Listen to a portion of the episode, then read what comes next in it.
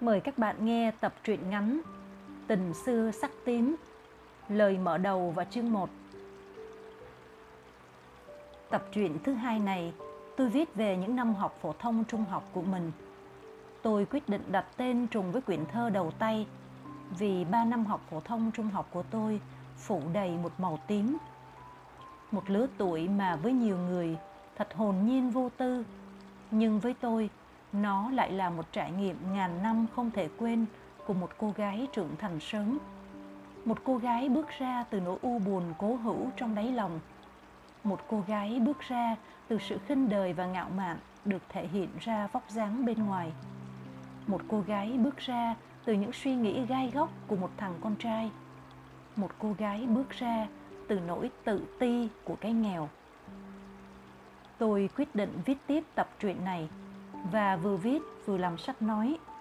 Bởi tôi sợ rằng nếu đợi viết hết rồi mới đọc, cảm xúc ở những chương sách sau sẽ khiến tôi không thể bắt đầu đọc tập truyện này bằng một giọng đọc rõ ràng được. Và vì đây là truyện được viết dựa trên câu chuyện có thật, tôi cũng đã không chỉ giữ đúng những sự thật đã xảy ra, mà có hư cấu thêm một số chi tiết để khiến bạn đọc cảm thấy dễ cảm thông hơn những ngày tháng đó tôi đã trải qua không thật sự dễ dàng. Mặc dù tôi đã luôn biết mình chỉ là hạt cát bé nhỏ giữa sa mạc mênh mông, rất nhiều hạt cát khác cũng có số phận như mình, thậm chí là còn đau khổ và sụp đổ hơn mình. Nhờ những suy nghĩ hạ mình ấy và nhờ vào một lời hứa, một lời thề hẹn với một người vô cùng đặc biệt, tôi đã bước qua những ngày tháng đó để đi đến được ngày hôm nay. Viết tập truyện này, đầu tiên tôi dành lời cảm ơn đến người đặc biệt ấy. Đó là ai và vì sao tôi lại cảm ơn người ấy? Các bạn hãy theo dõi ở các chương sách sắp tới đây. Người thứ hai, tôi cảm ơn là ba và mẹ. Nhờ có ba và mẹ mà tôi đã đi qua những tháng ngày ấy bình yên. Không có ba mẹ chăm sóc, ủi an không có lời khuyên, lời mắng của ba mẹ, hẳn tôi đã không gìn giữ tốt đẹp tuổi trẻ bồng bột của mình. Người thứ ba, tôi cảm ơn chồng mình, người đã tôn trọng và chấp nhận sự hiện diện của mối tình đầu tiên của vợ. Khi tôi viết và xuất bản tập thơ Tình xưa sắc tím năm 2016, anh đã khoe nó với bạn bè của mình, thậm chí về xin một vài quyển thơ có chữ ký của vợ để tặng một số bạn bè có quan hệ công việc với anh ấy chỉ vì biết họ thích thơ. Ai cũng cho rằng tình đầu là mối tình đẹp nhất và đôi khi phải giấu kín nó đi vì cuộc sống vốn phải đổi thay. Nhưng tôi lại không có gì để giấu và cũng không muốn giấu riêng cho mình. Tôi muốn đem theo những điều trong sáng thánh thiện ấy đến cuối cuộc đời mình. Tôi sẽ kể cho bạn bè mình, kể cho con cháu mình về một tình yêu đẹp không tì vết mà tôi đã may mắn đi qua tôi nghĩ đến một ngày mai khi tôi trở thành một bà lão đầu bạc trắng. Suy nghĩ đã không còn minh mẫn và trí nhớ đã giảm sút đi rồi. Liệu tôi còn nhớ được mình là ai và đã có những kỷ niệm gì? Tôi đã để lại gì cho cuộc đời mình? Tiền bạc, chức vị hay danh hiệu hão huyền sẽ đều không có ý nghĩa gì đối với tôi lúc đó. Một người già chỉ cần có kỷ niệm và tôi sẽ đọc sẽ nghe lại chính những kỷ niệm do mình viết, mình đọc ra ở những tập truyện, tập thơ như thế này. Tôi may mắn vì có được một năng khiếu đủ để viết, một giọng đọc đủ dễ nghe và tất cả những khả năng khác mà chúa đã thương ban cho mình. Hẳn bạn sẽ thắc mắc vì sao tôi luôn nói về sự may mắn. Đơn giản thôi, tôi tin vào quy luật. Khi bạn nghĩ mình may mắn may mắn sẽ tự tìm đến và ở lại bên bạn. Nó sẽ khiến bạn luôn nhẹ nhõm đón nhận mọi thứ bằng một tâm thế sẵn sàng, bằng một niềm tin tốt đẹp. Chương 1 Đà Lạt mù sương. Tôi rời khỏi trường phổ thông cơ sở với một thành tích của giải kể chuyện sách, ghi đậm dấu ấn của một thiếu nữ sớm trưởng thành. Tôi tiếp tục đi theo ban C khi vào trường phổ thông trung học, mang theo một mơ ước đơn sơ là trở thành một giáo viên dạy văn sau này. Mùa hè năm đó, tôi 16 tuổi. vẫn giữ gương mặt vô cảm và ánh mắt sắc lạnh để nhìn đời. Tôi có một mái tóc đen tuyền, khá dày và dài chấm ngang eo. Tôi thường cột thấp mái tóc của mình bằng một cây kẹp, hoặc thi thoảng nhỏ thảo bản thân của tôi sẽ bện tóc tôi lại thành một bím lớn phía sau, hoặc bện thành hai bím tóc dài trước ngực. Vào một buổi chiều hè oi ả, khi đang phụ mẹ làm rau để bỏ mối, tôi nhận được một thư mời do thầy phụ trách đoàn trường đem tới. Cô học trò nhỏ của thầy, đây là thư mời của tỉnh đoàn Bà Rịa Vũng Tàu, mời những học sinh có thành tích nổi bật đi tham quan Đà Lạt. Em được mời đấy. Thật hả thầy? Bao giờ đi ạ? À? Trong thư có ngày giờ và địa điểm tập trung. Cố gắng sắp xếp nha, vì khó lắm mới có mặt trong danh sách này. Cả tỉnh chỉ có khoảng 45 bạn thôi. Dạ, em cảm ơn thầy. Tôi chưa bao giờ được đi du lịch, chưa từng biết Đà Lạt như thế nào. Chỉ biết rằng Đà Lạt nằm trên một cao nguyên nên sẽ có không khí mát lạnh, khác hẳn với thời tiết oi ả nơi này. Tuy vậy, thư mời ấy khiến tôi vô cùng lo lắng vì không biết ăn mặc thế nào, vì tôi không có nhiều quần áo đẹp. Ba tôi chính là người đã sốt sắng lo cho con gái hơn cả về ăn mặc. Đối với ông, khi ra đường là nhất định phải mặc đồ lịch sự, không được mặc đồ quá ngắn và quá hở hang, vì điều đó đối với ông là không chuẩn mực. Còn thử bộ quần áo này xem có vừa không? Vài tháng trước, chú họ tôi về nước có cho một cái quần jean xanh ống rộng và một chiếc áo thun màu đỏ. Bà tôi thấy nó quá to nên đã cất vào trong vali quần áo. May sao, hôm nay tôi thử thì lại mặc vừa. Ba tôi lục mãi trong tủ và lấy ra cho tôi cái áo len tương đối dày. Nó là loại áo trùm đầu, đan hai màu đen trắng, thành hoa văn khá hài hòa. Còn mặc áo len này với quần jean cũng đẹp lắm đó. Lấy cái áo sơ mi của ba mà mặc bên trong, vừa ấm vừa đẹp. Con mặc áo của ba á? Ừ, có sao đâu, mặc bên trong không ai biết. Cái áo len này con khoác bên ngoài rồi. Ba tôi từng có thời gian sống ở Pleiku nên biết trên cao nguyên lạnh thế nào và tin rằng áo này đủ giữ ấm cho tôi.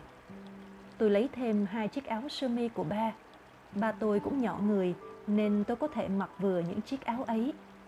Tôi mặc áo khoác bên ngoài nên chắc là sẽ không ai biết được là tôi mặc áo của ba. Hành trang đi Đà Lạt của tôi chỉ có vậy. Mẹ dúi vào tay tôi một vài tờ tiền. Con cầm tiền này coi có muốn mua gì thì mua. Nhiều vậy mẹ? Ừ, đó giờ mới đi chơi lần đầu mà. Để chụp hình mua sắm gì đó, tùy con.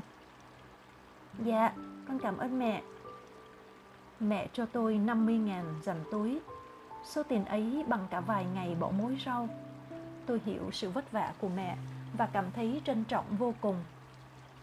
Tới ngày khởi hành, tôi vừa vui vừa lo lắng, sợ rằng không quen biết ai trong số 45 người trên xe. Bây giờ, tôi cũng thật sự không nhớ rằng có bạn nào cùng trường đi cùng với tôi hay không. Tôi chỉ nhớ có một chị lớp trên có dáng người rất cao, có khuôn mặt bầu bĩnh phúc hậu. Thật ra tôi cũng không để ý tới chị, cho tới sau này chị trở thành hoa khôi của trường phổ thông trung học Châu Thành, nơi tôi sẽ theo học sau chuyến đi này. Chuyến đi có rất đông các bạn từ các khối lớp khác nhau được mời. Các anh chị trong thành đoàn có nhiệm vụ dẫn dắt, trò chơi và chăm lo cho cả đoàn. Đoàn Bà Rịa cũng có một cô phụ trách và vài người bạn có biết tôi vì học cùng trường.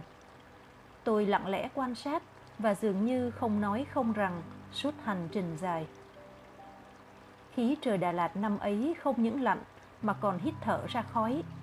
Cái cảm giác ấy ngày nay là hiếm gặp khi đi du lịch Đà Lạt. Lạnh thì có lạnh, nhưng thở ra khói thì hầu như hiếm.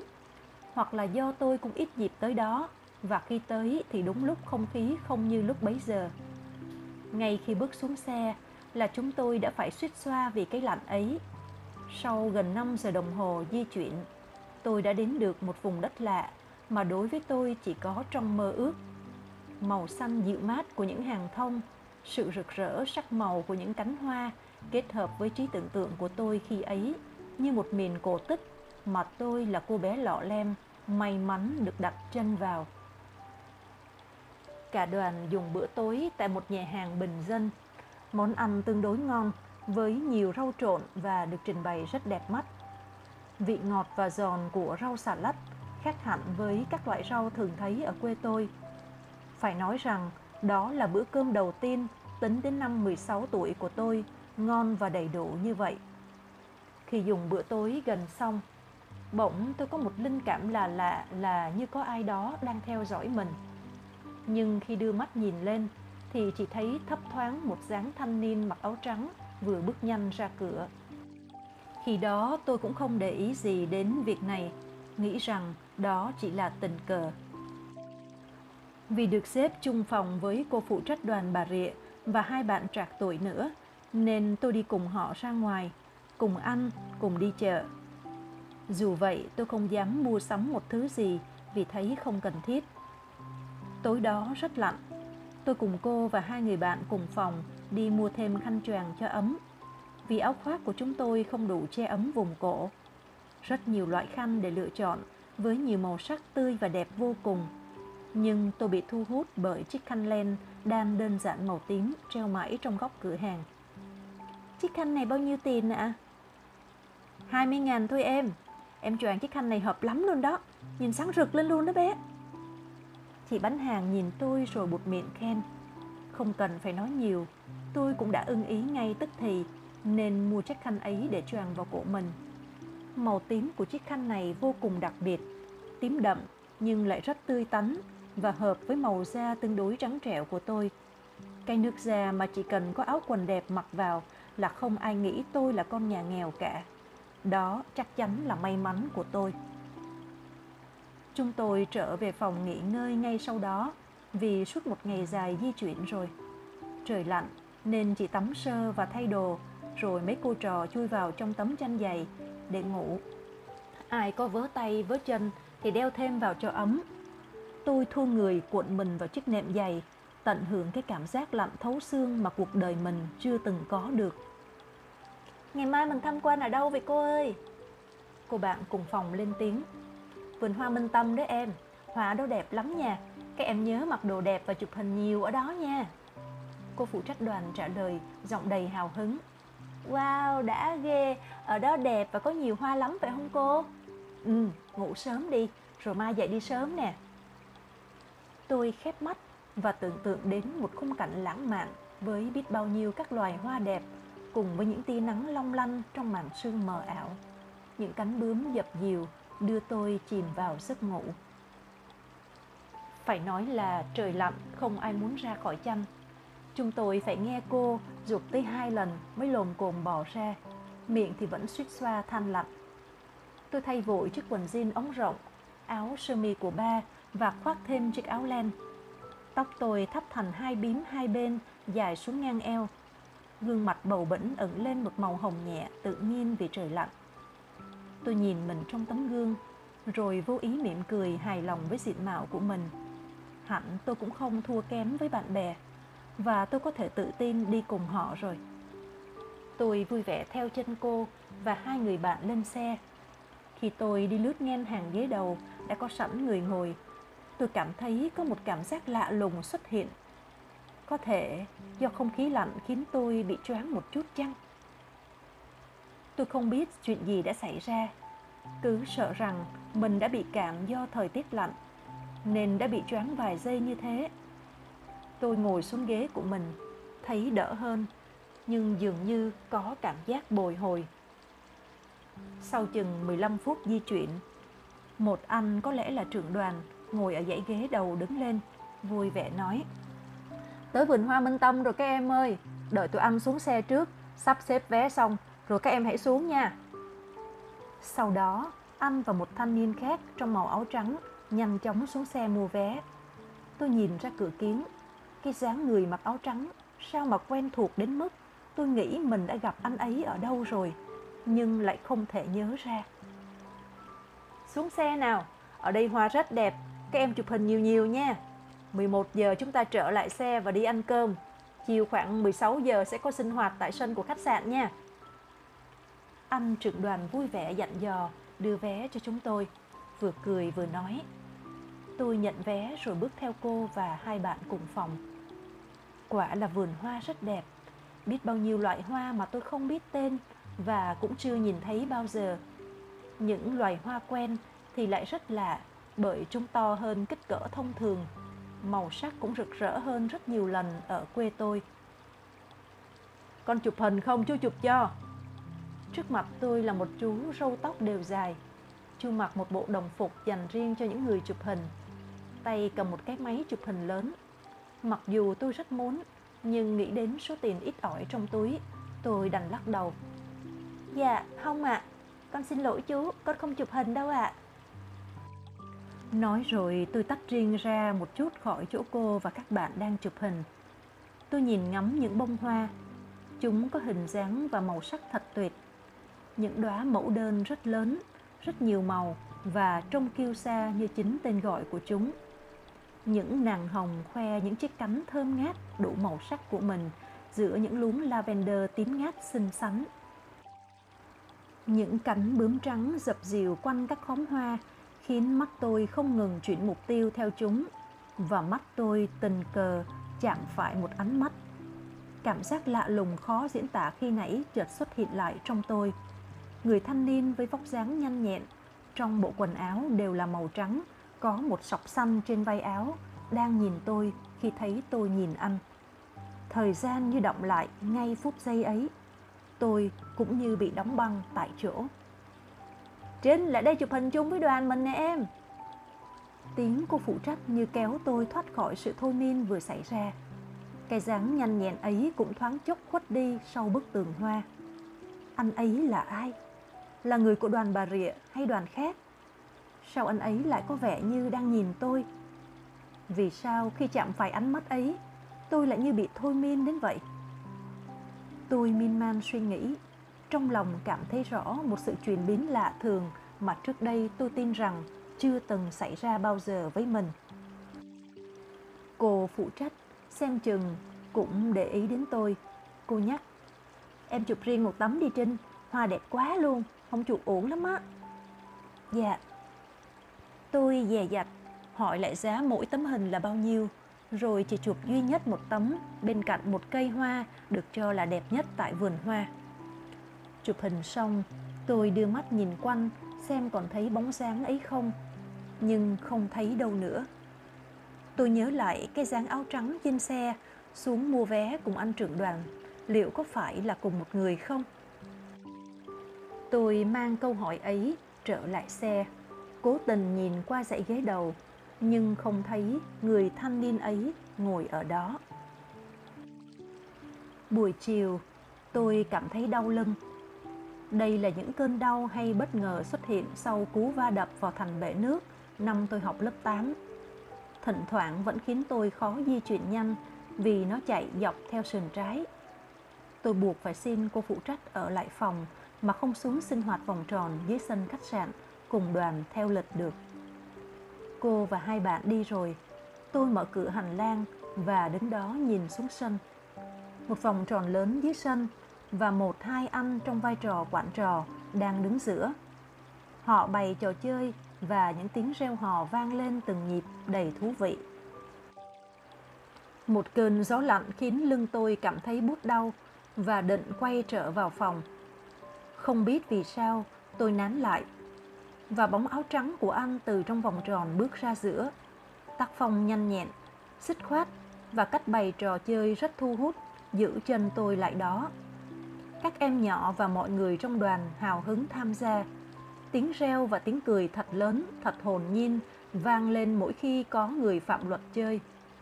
Tôi chăm chú dõi theo anh cho đến khi trò chơi kết thúc. Tôi thấy khi vừa hoàn thành trò chơi, anh ghé vai anh trưởng đoàn nói gì đó và vội rời khỏi vòng tròn. Cảm giác lạ lùng khi sáng lại xuất hiện trong tôi. Người thanh niên ấy là người trong đoàn. Quả thật như vậy, phải không? Vì sao anh lại trông quen đến như vậy? Và vì sao chị nhìn thấy dáng anh thôi là tôi thấy rộn ràng trong tim như thế này? Sao em lại đứng đây một mình? Tôi giật mình quay lại, đôi mắt mở to thảng thốt vì người vừa cất giọng nói đó chính là anh, người thanh niên trong trang phục trắng. Em đau gì à? Anh lại hỏi, tỏ vẻ ân cần. Chắc có lẽ vì anh thấy tôi nhanh mặt. Tôi hơi lùi lại và lắc đầu. Sao không xuống chơi mà em lại ở đây? Anh tiếp tục hỏi khiến tôi càng lúng túng hơn. Anh cười, một nụ cười rất hiền và ấm áp. Vâng, em hơi đau. Chắc sáng em đi nhiều quá ạ. Vậy giờ đã đỡ chưa? Em đau ở đâu? Em đau lưng, mà giờ đỡ rồi ạ. Anh gật đầu. Đợi anh chút nha. À, anh nhanh nhẹn bước đi ngay sau câu nói ấy khiến tôi chưa kịp phản ứng. Tôi còn chưa biết anh là ai nữa. Một lát sau, cô bạn chung phòng đi lên đưa cho tôi một gói giấy nhỏ. Nè bạn, anh Hậu gửi cho bạn nè. Anh Hậu? Ừ, cái anh trong đoàn hướng dẫn đó, anh nhờ tôi đưa lên. Dường như hiểu ra đó chính là anh, tôi vội cầm lấy và mở ra. Là một bịch cao dán và một mảnh giấy nhỏ với nét chữ nghiêng nghiêng. Em dùng cho bớt đau. Nếu em thấy khỏe hơn thì tối đi dạo bộ cùng đoàn ra chợ cho vui nhé. Anh và các anh trong đoàn cùng đi. Thế là tôi biết anh tên Hậu.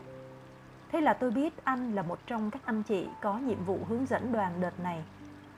Buổi tối đó, sau khi dùng cơm, một nhóm các anh đã chờ ở cổng cùng một vài chị lớn hơn tôi. Anh nhanh nhẹn bước ra khi thấy tôi đi ra. Em đỡ chưa? Vâng, em đỡ rồi. Đi được chứ? Dạ được. Vậy đi nào, mọi người đang đợi mình kìa. Chúng tôi đi cùng nhau. Mọi người cùng cười đùa, trò chuyện rôm rã. Tôi để tóc xõa và chỉ khoác hờ chiếc khăn choàng trên cổ, im lặng bước theo, chỉ thỉnh thoảng mỉm cười trước những lời đùa nghịch của các anh chị. Tôi đi giữa các anh chị. Anh thì lại đi phía sau cùng một anh bạn khác có gương mặt khá điển trai. Anh cũng không nói nhiều, chỉ thỉnh thoảng có vài câu trả lời ngắn gọn những câu hỏi của anh bạn mình. Một cơn gió mạnh hất tung mái tóc dài của tôi, kéo chiếc khăn rời khỏi vai tôi bay ngược lại phía sau. Tôi bị bất ngờ quay vội lại nhưng không kịp. Cả anh bạn kia và anh cùng đưa tay với lấy chiếc khăn, nhưng nó bay rất nhanh và rơi xuống ven đường. Để anh. Dứt lời, cái sáng nhanh nhẹn của anh liền hành động ngay. Anh nhặt lấy chiếc khăn, phủi nhẹ và tiến lại phía tôi. Ừ, em choàng lại qua cổ luôn cho ấm và không bị gió thổi đi nữa nha. Dạ, cảm ơn anh. Ê, ê, hai anh chị kia, để đánh lẻ hả? Làm gì có? Đi nào em, để mọi người chọc kìa. Anh lại cười, ánh mắt ấm áp khiến tôi như được sưởi ấm. Tôi vừa bước theo vừa nhìn xuống đường, rồi suốt chặng đường đó dường như không nói tiếng nào nữa.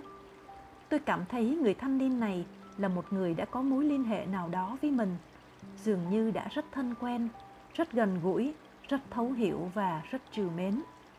Tôi không thể diễn tả được, nhưng tôi biết trái tim 16 non nớt của mình dường như được sưởi ấm lên. Trái tim tưởng như vô cảm, chai lì và lạnh băng lúc trước, có một tia lửa nhỏ đang len lỏi từ thẳm sâu của nó. Nụ cười và ánh mắt của anh, tôi đã từng gặp đâu đó trong những giấc mơ của mình. Đêm đó tôi ngủ rất ngon, một giấc ngủ vô cùng ấm áp. Sáng hôm sau, đoàn đi tham quan thung lũng tình yêu. Trời có vẻ ấm áp hơn do có nắng. Tôi mặc chiếc áo đỏ, vẫn mang theo chiếc khăn tím choàng lên vai. Hai màu sắc tương phản khiến tôi nổi bật giữa các bạn. Tôi nhìn xem anh đang ở đâu trong đám đông, nhưng thất vọng vì không thấy anh đâu nữa. Tôi đi theo bạn cùng phòng, không nói lời nào, cũng không để lộ sự lo lắng và thất vọng trong lòng mình. Cảnh sắc ở thung lũng tình yêu năm ấy đẹp lắm. Những con ngựa nhận nha gặm cỏ và được điều khiển bởi những người nài ngựa. Tôi vốn chưa thấy chúng bên ngoài bao giờ, nên cũng rất hào hứng hỏi xem chụp hình với ngựa có giá như thế nào và tính xem trong túi còn bao nhiêu tiền để chụp được bao nhiêu tấm hình. Tôi run run leo lên con ngựa đã được người nài ngựa ghìm chặt. Khi tôi yên vị, con ngựa được yêu cầu đứng lên Chao ôi, cảm giác mới lạ làm sao. Tôi ngồi thẳng, tay cầm chặt dây cương để chụp hình. Nét mặt khá ngầu vì tôi không cười và ánh mắt lạnh lùng nhìn thẳng vào ống kính kiểu như gã cao bồi miền viễn Tây. Tấm thứ hai, tôi nhòi người về phía trước, vẫn giữ cái gương mặt lạnh và đôi mắt sắc nhìn vào ống kính. Chà, ngầu ghê. Dễ thương lắm, hình đảm bảo đẹp luôn. Người chụp hình buông lời khen và đưa tay để dìu tôi bước xuống ngựa. Phải mà ở quê nhà, lúc chưa bị đau lưng, tôi đã đưa chân và phóng một phát xuống đất mà không cần ai đỡ. Nhưng tôi chợt nhớ là mình đang ở chỗ lạ và đông người, và nhất là biết đâu anh đang ở đâu đó và nhìn thấy tôi thì sao? Bạn ơi! Có tiếng gọi phía sau. Một anh chàng có nước da ngăm đen vào nụ cười khoe hàm răng trắng sáng. Thấy bạn chụp hình đẹp quá, mình làm quen được không? Hình như chúng ta sẽ học chung trường Châu Thành thì phải. Sao bạn biết? Tôi tỏ vẻ ngạc nhiên với sự đường đột của anh chàng đó và không biết vì sao anh ta lại biết tôi sẽ học ở Châu Thành. Bỗng nhiên sắc mặt tôi nghiêm lại. Tôi quay mặt và bước đi, không nói thêm câu nào với anh chàng đó nữa. Tôi đi dọc theo hàng thông xanh mát, đăm chiêu nhìn về phía mặt hồ. Dường như Đà Lạt đã thân thuộc và yêu mến bước chân tôi. Những nụ hoa bung nở và cánh bướm trắng dập dìu quanh các khóm hoa. Không khí trong lành, thanh mát khiến tâm hồn nhẹ nhõm. Sao em lại đứng một mình nữa rồi? Tôi giật mình quay lại. Là anh. Chẳng biết anh đã có mặt từ khi nào và vì sao anh cứ làm tôi bất ngờ như vậy. Anh cười, một nụ cười rất tươi và rất sáng, khiến gương mặt rạng rỡ và đôi mắt dường như long lanh. Tôi vội cúi xuống, không dám nhìn anh. Nỗi thẹn thùng khiến đôi má thêm ửng hồng. Đi thôi, tới giờ phải về lại xe rồi. Dạ. Tôi đi theo anh. Nhưng gần đến xe thì anh lại ra dấu cho tôi đi tiếp. Còn anh rẽ vào chỗ quán mua cái gì đó rồi mới lên xe sau. Ê, đi đâu giờ mới lên ông? Đi đâu đâu, mới mua sinh gôm nè, ăn đi. Tôi hỏi sáng giờ kia mà. Thì ngủ quên. Tôi nghe tiếng Anh đáp trả câu hỏi của anh bạn trong đoàn. Có lẽ anh không muốn tôi bị bạn bè anh chiêu chọc, nên cố tình để tôi lên xe một mình trước. Đúng là tôi có tâm lý đó. Tôi không quen với cách chọc giỡn của họ như tối hôm qua. Anh dường như đọc được sự ngượng ngùng đó, nên hôm nay đã tránh cho tôi gặp phải tình huống này khi mà trên xe đang rất đông người. Chúng tôi về tới chỗ nghỉ, chuẩn bị trả phòng, ăn trưa và sẽ về lại điểm đón ban đầu ở nhà thiếu nhi thị xã. Lịch trình 3 ngày 2 đêm đã kết thúc mà tôi chưa biết anh ở đâu, chỉ biết mỗi tên anh mà thôi. Tôi muốn khóc khi nghĩ rằng sẽ không còn có dịp nào gặp lại anh nữa. Và không biết liệu anh có suy nghĩ về tôi hay không. Hay tất cả chỉ là do con bé nhiều mơ mộng đang tự theo dệt nên một tình cảm đơn phương, lặng câm đến tội nghiệp này. Tôi thức suốt chuyến đi, mắt dõi lên dãy ghế trên để xem anh có lần nào nhìn xuống tìm tôi hay không. Nhưng không có gì như tôi mong đợi tôi thở dài khe khẽ nhìn hàng cây lướt nhanh ngoài cửa sổ xe và nhắm mắt lại như kèm những giọt nước mắt đang chực rơi ra. Các em xuống xe đi vệ sinh khoảng 20 phút, sau đó chúng ta quay lại đây và đi tiếp nha. Tầm 2 giờ nữa là về đến Bà Rịa rồi nhé các em. Anh trưởng đoàn thông báo. Xe dừng lại ở trạm nghỉ. Tôi đi xuống theo mọi người đi vệ sinh rồi quay lại lên xe để tiếp tục hành trình. Khi trở lại xe, tôi lén nhìn thấy anh đã ngồi trên hàng ghế đầu. Tôi không dám nhìn chỉ cúi mặt đi xuống ghế ngồi. Nhưng đúng lúc tôi đi ngang qua ghế anh ngồi, cái xe bỗng chuyển động nhẹ, khiến tôi hơi bị đổ người. Mái tóc dài để xõa và chiếc khăn tím nơi cổ tôi chạm vào cánh tay của anh một cách vô tình. Tôi liếc thấy anh khẽ miệng cười.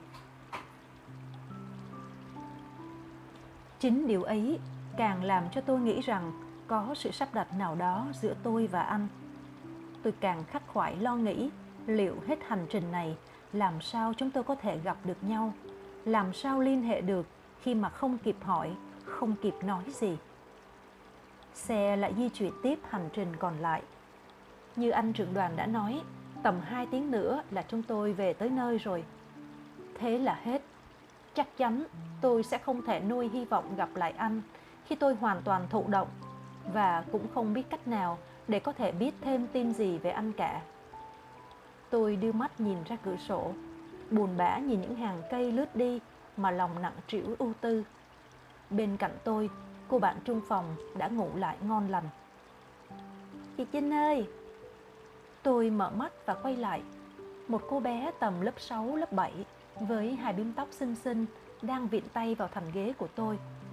Tôi chưa kịp đáp, thì cô bé nhanh nhậu nói Chị có điện thoại hay địa chỉ nhà để liên hệ không? Tôi hơi bất ngờ, nhưng tôi nhanh chóng đoán ra rằng cô bé này được biệt phái đến bởi một người nào đó. Tôi vốn chẳng có phương tiện liên lạc nào cả. Địa chỉ nhà chắc chắn kiếm không ra nổi, và điện thoại thì không có.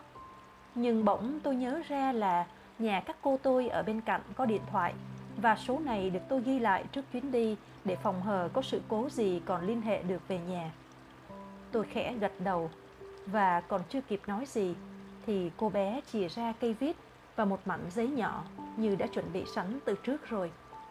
Tôi nhận lấy và viết tên cùng số điện thoại của nhà cô tôi vào đó, rồi mở ngoặc thêm rằng nhà ở ngay dưới chân núi Đức Mẹ Long Hương. Khi tôi đưa lại mảnh giấy và cây viết, cô bé cười rất tươi như vừa lập được một kỳ công. Em ấy nói cảm ơn và chạy nhanh về phía dãy ghế phía trước rồi ngồi xuống. Lúc này, trên xe hầu như mọi người đang ngủ nên không có ai thấy cô bé xuống chỗ tôi. Duy chỉ có một người ở dãy ghế đối diện cô bé trong trang phục màu trắng đang hơi cúi người nhìn vào chiếc kiến xe phía trước như để quan sát mọi diễn biến phía sau và đang mỉm cười. Tôi đã bắt gặp nụ cười ấy khi bất chợt nhìn lên kiến xe và tôi đã tin rằng nụ cười ấy dành cho mình.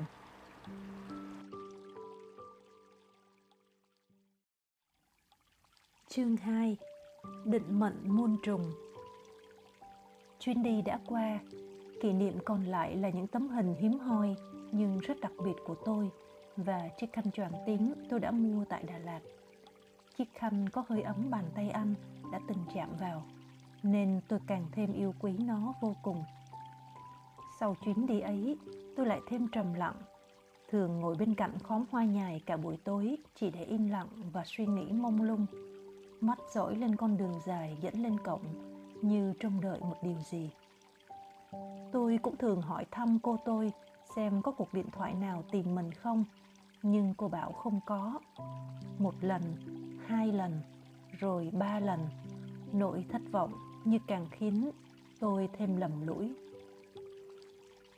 khoảng ba tuần nữa là đi học lại thời gian ấy chị tôi làm ở sài gòn cuối năm học lớp 9 đã gửi tiền về cho tôi may một bộ áo dài trắng cho bằng bạn bằng bè.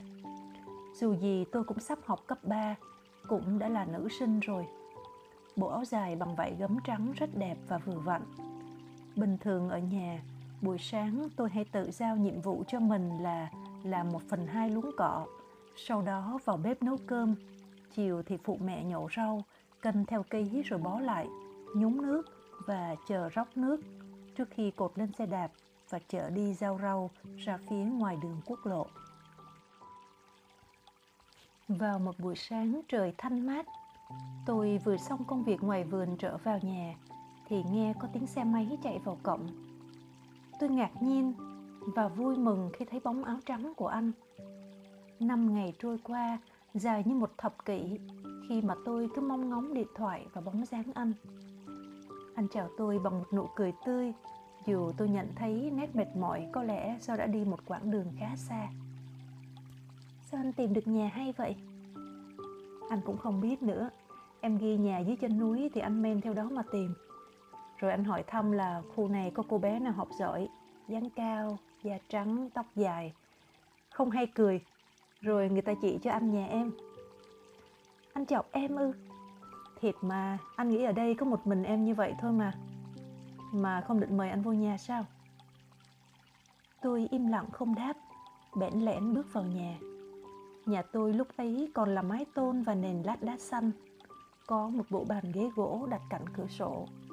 Tôi mời anh ngồi, rồi ra phía sau pha nước. Lúc ấy trong nhà không có ai. Ba ra nhà nội, còn mẹ đang ở sau vườn. Tôi mang nước lên rồi ngồi xuống. Anh đang đứng ngắm bức hình cô gái mà ba đắp bằng đất sét ở trên tường. Thấy tôi lên, anh cũng ngồi xuống, im lặng nhìn tôi rót trà. Hai người đều im lặng một lúc rất lâu. Em không định hỏi anh ở đâu tới sao? Tôi thôi không nhìn xuống bàn mà ngước lên nhìn anh. Tay vẫn vân vê giọt nước trên cái bàn gỗ cũ. Anh đang hơi nghiêng đầu chờ tôi cất tiếng, nhưng tôi lại nhìn xuống. Có lẽ rằng đây là lần đầu tiên tôi ngồi cạnh một người con trai mà không nghĩ mình là con trai nữa. Anh đi thành phố lo mấy việc học hành. Khi về anh tìm đường vào nhà em, nên nay anh đi một mình. À, mà nhà không có ai hả em? Ba mẹ đâu rồi? Mẹ ở ngoài vườn, ba chắc ra nổi rồi ạ. À. Anh ghé cho biết nhà rồi lá anh về Vũng Tàu. Nhà anh ở bên đó. Hình đi Đà Lạt đâu cho anh xem với. Tôi đứng lên lấy ba tấm hình của mình kẹp trong cuốn nhật ký để đưa cho anh. Một tấm ở vườn hoa, nơi tôi đã nhìn thấy ánh mắt của anh lần đầu tiên và hai tấm trên lưng ngựa ở thung lũng tình yêu. Em chụp hình anh ảnh quá nè. Anh nói nhỏ và đưa mắt nhìn tôi như chờ tôi nói câu gì đó. Đại loại là phản bác lại rằng, ý anh là ở ngoài em không được đẹp phải không? Nhưng tôi đã không nói, mà chỉ khẽ gật đầu. Vẫn im lặng nhìn xuống bàn. Anh cũng chỉ ngồi im và ngắm nghía mấy tấm ảnh, rồi lại nhìn tôi và mỉm cười. Chúng tôi ngồi như vậy một lúc khá lâu. Bây giờ 10 giờ 30 rồi, em sẽ phải nấu cơm phải không? Dạ. Vậy xuống nấu đi. Anh ra vườn chào mẹ được chứ? Dạ. Tôi không nói gì thêm vì hình như anh đều đọc được mọi thứ đang diễn ra trong đầu tôi. Tôi dắt anh ra vườn. Anh chủ động tới chào mẹ và đứng lại nói chuyện với mẹ trong lúc tôi cắt mấy nhánh rau ngót từ cái cây rau lớn giữa vườn để chuẩn bị bữa trưa. Tôi không biết anh và mẹ nói gì, chỉ thấy hai người cùng cười và thỉnh thoảng anh nhìn lại phía tôi. Hái rau xong, tôi vào múc nước từ bể ra chậu để rửa rau. Anh lúc ấy cũng theo vào, ngồi thụp xuống chỗ tôi rửa rau. Nhà có sẵn rau thích quá em hả? Tôi gật nhẹ đầu. Nãy anh chào mẹ. Mẹ hỏi anh ở đâu tới. Anh kể chuyện đi Đà Lạt cho mẹ nghe. Anh kể gì? Thì kể em đi chơi mà không chịu chơi với ai. Anh phụ trách đoàn nên phải kéo em chơi với mọi người. Mẹ nói em không chơi với bạn bè nhiều. Vì sao vậy? Tôi im lặng, với tay lấy chậu nước thứ hai để rửa rau. Anh bật cười và đùa. Hay là em lấy xà bông bỏ, bỏ vô rửa cho sạch? Cũng bật cười, nhưng vẫn im lặng không nói gì. Anh coi vội đồng hồ, rồi nói giọng trầm xuống. Anh phải về rồi. Không biết anh có xuống được sớm không, nhưng anh cũng sốt ruột mong gặp lại em. Vì sao ạ? À? Tôi dè dặt hỏi. Anh cũng không biết. Anh thấy 20 năm nay có lẽ anh sống rất vui vẻ. Khi gặp em, thấy em buồn nên anh muốn chia sẻ niềm vui của anh cho em. Anh muốn thấy em cười. Tôi không nhìn anh, cũng không nói năng gì. Vì sao anh lại nói câu nói vừa rồi? Có thật là anh cũng có tình cảm gì đó đặc biệt với tôi không? Thôi, anh phải về rồi nè. Bao giờ anh xuống? Tuần sau em đi Sài Gòn với mẹ. Đi Sài Gòn làm gì em? Thăm ngoại ạ. À. Với mắt em bị mờ nên em đi đo mắt kiến. Mắt em bị cận sao? Uống vậy? Uống gì ạ? À? Thì đôi mắt đẹp của em kìa. Ừm, mà không sao. Đeo mắt kiến cũng đẹp. Nhìn có khi đỡ... Đỡ gì? Đỡ buồn. sao lại đỡ buồn à không. Vì mắt em rất là buồn. Nhìn vào là là sao? Tôi nhìn anh chờ đợi câu giải thích, nhưng anh chỉ cười. Không chỉ buồn, mà còn rất bướng bỉnh. Anh buột miệng nói, tôi vội cụp mắt xuống vì giống như bị anh nhìn thấy hết cả tâm hồn, tính tình của tôi trong đôi mắt của mình. Em có địa chỉ nhà ngoại không? Tuần sau có thể anh cũng đi sài gòn coi điểm đấy uhm, có để em ghi cho anh tôi vội lấy giấy viết ghi địa chỉ nhà ngoại và mở ngoặc thêm rằng ở gần cổng xe lửa số 6. Anh nhận lấy mảnh giấy tỏ ra vui vẻ. Anh sẽ tìm em ở Sài Gòn. Em lên có 4 ngày rồi về hả? Từ thứ hai tới thứ năm. Vậy thứ tư anh ghé nha. Anh chờ em đi xem điểm với anh luôn được không? Em không biết nữa. Phải xin mẹ. Anh biết rồi. Gặp lại em nha. Tôi tiễn anh nhìn theo cho đến khi xe anh khuất hẳn. Thật ra nhìn dáng vẻ của anh, nhìn chiếc xe, tôi đoán anh cũng là con nhà khá giả. Nên tôi càng tự ti rằng mình không xứng đáng để anh quan tâm. Tôi mặc cảm vì tôi là một cô gái nhà nghèo và vì tôi quá u sầu, không phù hợp với sự năng động, thông minh của anh. Nhưng anh có vẻ chân thành với tôi và anh dường như muốn gặp tôi ở bất kỳ nơi nào tôi đến trở lại Sài Gòn thăm ngoại với một tâm trạng khác hẳn những lần đi trước, bởi lẽ tôi có hẹn với anh. Tôi hồi hộp rất nhiều vì không biết anh có thể tìm ra nhà ngoại không. Theo cách mà anh nói, anh tìm nhà tôi ở dưới quê thì trên này sẽ không làm được như vậy, vì trên này không ai có thể biết tôi là ai. Ngày thứ nhất và thứ hai trôi đi trong niềm vui sum vầy với ngoại, các cậu mợ, bác và dì và các anh chị em họ nữa. Mọi người đều nói tôi trông lớn quá, thành thiếu nữ mất rồi. Ngày thứ ba ở Sài Gòn, tôi dậy từ sớm như mong ngóng điều gì. Tôi tin tưởng anh sẽ tìm được tôi ở nhà ngoại. Tôi đã nói chuyện với mẹ là anh có thể sẽ đến và anh sẽ chở tôi đi lấy kiến cũng như ghé trường xem điểm. Mẹ không nói gì. Sự im lặng của mẹ vẫn làm tôi sợ nhất. Lỡ mẹ không đồng ý cho đi thì sao? Lòng lo lắng, tôi không biết phải nói với anh thế nào nếu lỡ mẹ nhất định không đồng ý. Thật ra nếu chuyện đó có xảy ra, tôi cũng hiểu rằng mẹ hoàn toàn có lý.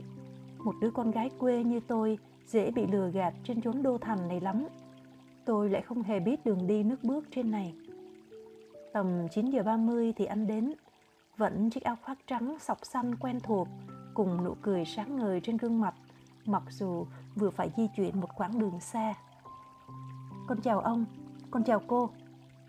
Anh chủ động chào ông và mẹ khi ấy đang ngồi ở bàn tiếp khách bên ngoài. Anh nhìn tôi như dò hỏi xem đã thưa với mẹ chuyện đi cùng anh chưa. Đoán được tình huống, anh nói với mẹ. Cô cho phép em Trinh qua trường con học xem điểm với con ạ. À. Con mới từ Vũng Tàu lên nên cũng muốn đón em đi một vòng cho biết Sài Gòn. Ừ, Em có nói với cô rồi, con coi đi rồi về sớm. dạ vâng, con chờ em đi chắc chừng 2 tiếng thôi ạ. Tôi không thể nghĩ rằng mẹ lại trở nên dễ tính đến thế.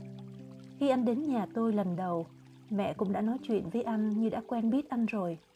Lòng tôi vui sướng khi mà anh có thể khiến mẹ tin tưởng như vậy. Anh xin phép đi và ra ngoài chờ tôi thay đồ. Lúc tôi đi ra, anh cầm sẵn chiếc mũ bảo hiểm màu trắng đưa cho tôi. Em tự đeo vào nhé, đi cho an toàn. Tôi ngoan ngoãn nghe lời. Anh lái xe chậm chậm qua các con phố đông đúc, vừa nói cho tôi biết tên đường và những gì anh biết về chúng. Thỉnh thoảng anh đưa tay chỉnh chiếc kiến chiếu hậu và cúi người nhìn vào kiến, nơi mắt tôi có thể nhìn thấy rằng anh làm vậy để nhìn xem tôi đang như thế nào. Mình tới trường anh rồi, Em đứng dưới gốc cây này cho mát chờ anh nha. Nói rồi anh tấp xe vào, cẩn thận chống chân chống sát bên gốc cây có bóng mát lớn và dặn dò. Anh vô nhanh thôi, coi điểm và gửi hồ sơ rồi anh ra liền nha. Em cứ đứng đây nhé. Dạ, anh đi đi. Anh cười và nhanh nhẹn bước đi. Tôi nhìn theo anh và không rời mắt khỏi chiếc cổng nơi anh vừa đi khuất.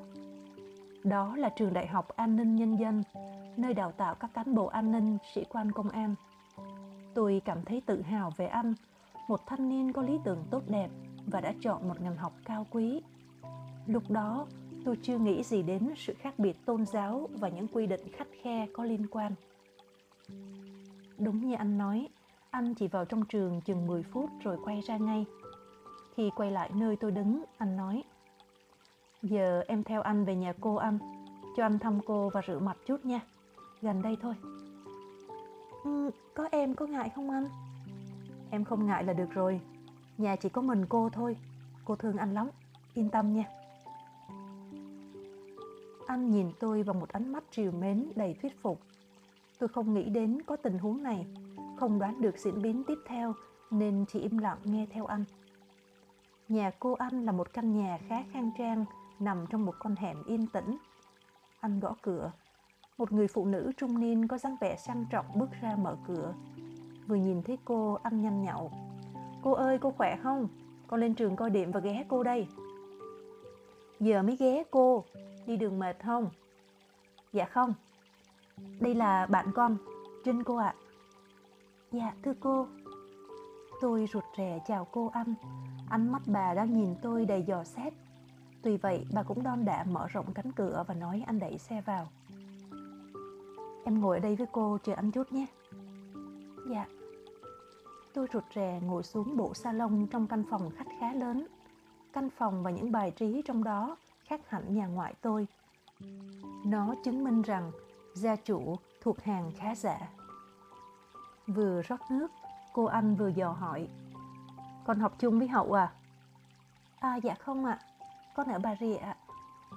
Ồ, thế sao hai đứa quen nhau mà gặp tận trên này?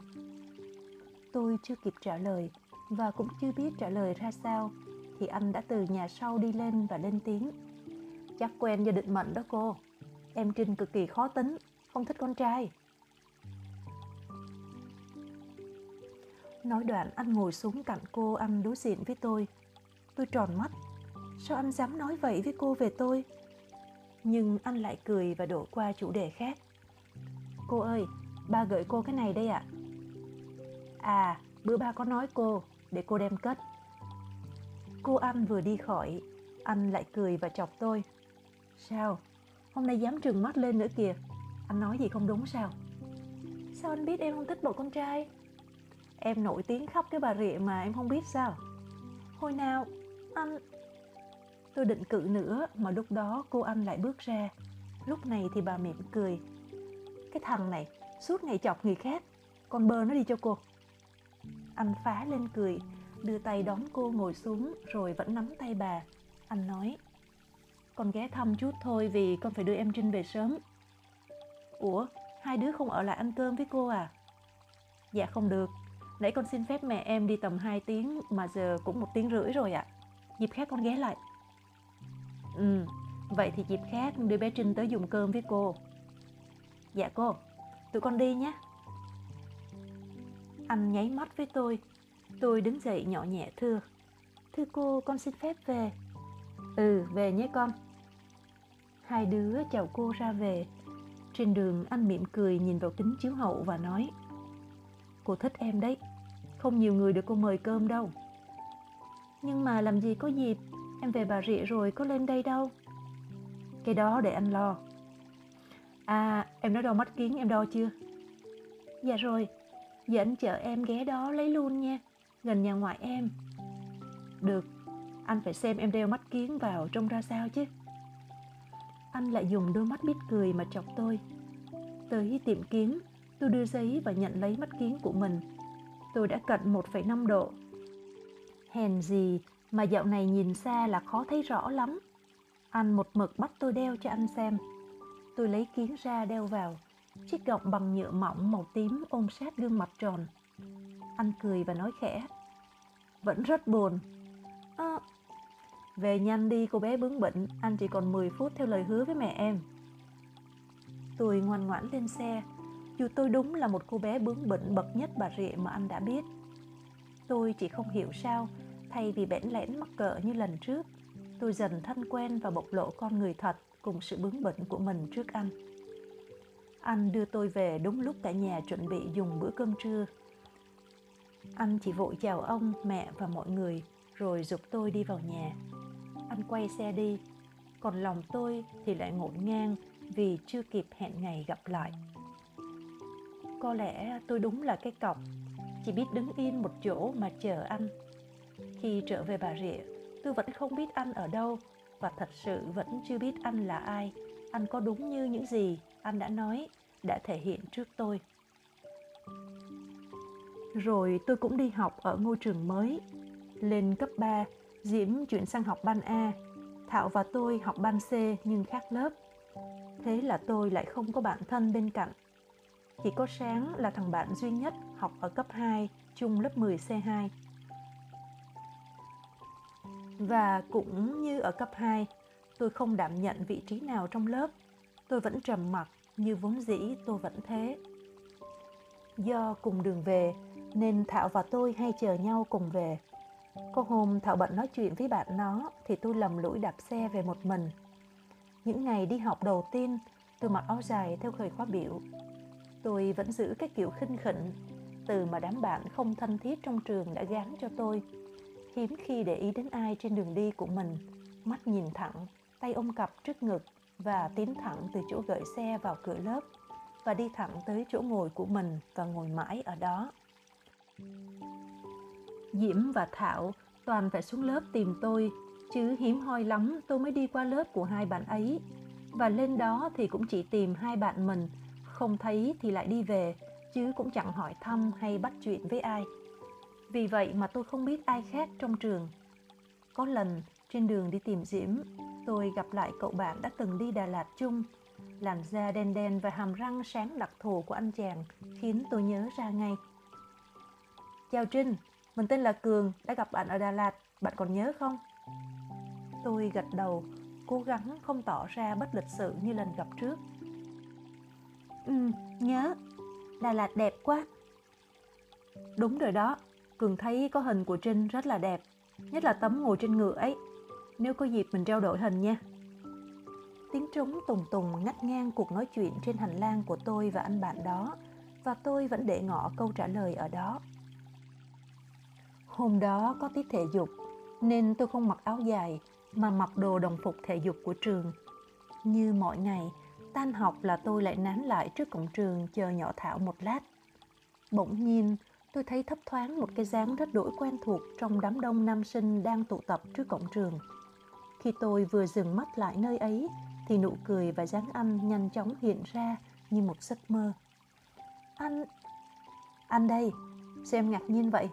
Anh có nói là anh sẽ tìm được em mà. Tôi chỉ biết im lặng vì niềm vui và nỗi xúc động đang dâng trào trong lòng. Ê Vĩnh Trinh! Tiếng nhỏ Thảo lanh lạnh từ trong bãi xe. Này lớp nó mặc áo dài và nó trông đẹp như một thiên thần. Bỗng nhiên tôi mặc cảm kỳ lạ khi đứng trước anh và nhỏ Thảo. Tín, lại đây! Anh vẫy tay với anh bạn anh đang đứng chỗ gốc cây phượng. Anh ấy cũng là người đi cùng trong chuyến Đà Lạt nên đã biết tôi. Anh Tín vui vẻ bước lại. Chào Trinh. Dạ, em chào anh. À, đây là bạn thân của em, Thảo. Thảo, đây là anh Hậu và anh là anh Tín, bạn thằng Hậu. Ừ, em là Thảo, bạn của Trinh. Anh Tín và Thảo đều tự nhiên bắt chuyện. Trong tôi cảm thấy sượng sùng, không hiểu vì sao. Anh dường như quan sát thấy nên cố tình lên tiếng.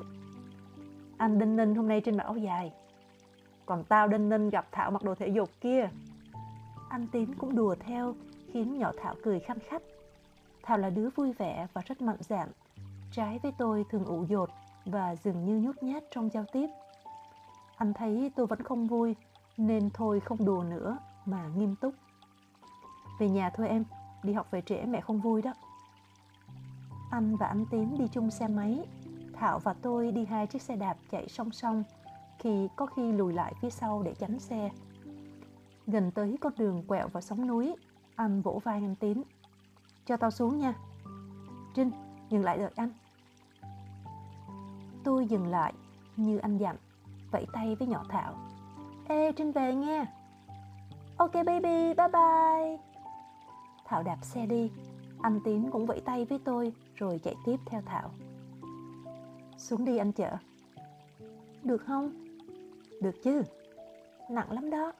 Anh biết nặng rồi. Ừ. Lên đi. Thôi, đi bộ được không anh? Ồ, oh, có xe mà đòi đi bộ là sao? Thì dắt xe. Ok, thì dắt xe vậy. Tôi bước và cúi mặt. Anh chỉ im lặng dắt xe bước đi cùng. Một khoảng không gian mênh mông phủ lấp hai tâm hồn bé nhỏ. Anh thỉnh thoảng nhìn tôi và mỉm cười. Tôi không thể biết anh đang nghĩ gì, nhưng trong lòng tràn đầy một cảm giác bình an. Con đường về nhà hôm nay bỗng lạ thường như con đường cổ tích. Một màu trắng sáng huy hoàng chiếu tỏa trên mỗi bước đi của chúng tôi. Về tới cổng, anh dừng lại trao chiếc xe đạp cho tôi. Em vào nhà đi, trưa rồi anh không tiện ghé nữa. Nãy lúc chờ em Tín có chờ anh ghé nhà rồi. Lát Tín chạy lại đón anh. Cho anh biết thời gian biểu của em để anh thu xếp xuống. Rồi nói chuyện nhiều hơn chứ canh em như vậy không ổn rồi. Anh vừa nói vừa nheo mắt nhìn tôi và nở một nụ cười ngọt ngào. Tôi hơi bướng bỉnh trả lời. Sao lại phải canh em? Trường đầy người mà sao anh không canh? Ồ, vậy có cho anh thời gian biểu không đây? Ừ, sáng 6 giờ 30 em đi học đến 11 giờ 30 chiều thì 12 giờ 45 đến 4 giờ 30 Chủ nhật em đi lễ sáng từ 7 giờ đến 8 giờ còn lại em ở nhà Em không thường đi chơi đâu sao? Không, thỉnh thoảng em ghé nhà Thảo với nhà Diễm bạn thân của em thôi, không đi đâu nữa. Anh tỏ vẻ ngạc nhiên rồi mỉm cười. Lúc này anh Tín cũng vừa chạy xe tới. Anh dục tôi. Em vào nhà đi, trưa rồi, ăn cơm rồi còn đi học nữa. Dạ, em đi nha. Em chào anh Tín. Ừ, bé Trinh chào em, không khác tụi anh ghé. Tôi chạy xe vào cổng, anh đứng nhìn theo, rồi sau đó mới lên xe rời đi. Đó là lần thứ ba chúng tôi gặp nhau, một cuộc gặp gỡ không sắp đặt trước, nhưng là có sự cố tình từ phía anh. Tôi vẫn thụ động mong ngóng mà không có bất cứ một yêu cầu nào hay một lời hẹn nào cả. Thời gian biểu của tôi, anh đã rõ. Anh có thể đến bất cứ khi nào anh muốn một buổi chiều như bao buổi chiều khác. Sau khi đi học về, thay vội bộ áo dài và vò giặt treo nó lên móc cho khô. Tôi ra vườn phụ mẹ làm mấy bó rau còn dở và chuẩn bị mang ra giao cho người lấy mối. Thì tiếng xe máy quen thuộc khiến tim tôi đập rộn ràng. Anh đến một mình. Khi ấy đã 5 giờ 30 chiều. Hoàng hôn đang phủ một màu vàng rực rỡ phía trời Tây. Vẫn trong màu áo trắng, vẫn nụ cười ngọt ngào và vóc dáng nhanh nhẹn, anh cất tiếng chào mẹ và cũng ngồi xuống xem tôi làm. Cái này làm thế nào chị anh với? Thôi, sắp xong rồi, em chuẩn bị đi giao rau. Đi bằng gì vậy em? Bằng xe đạp, em cột phía sau xe. Anh đề nghị để anh chở đi được không? Có nhiều rau không em?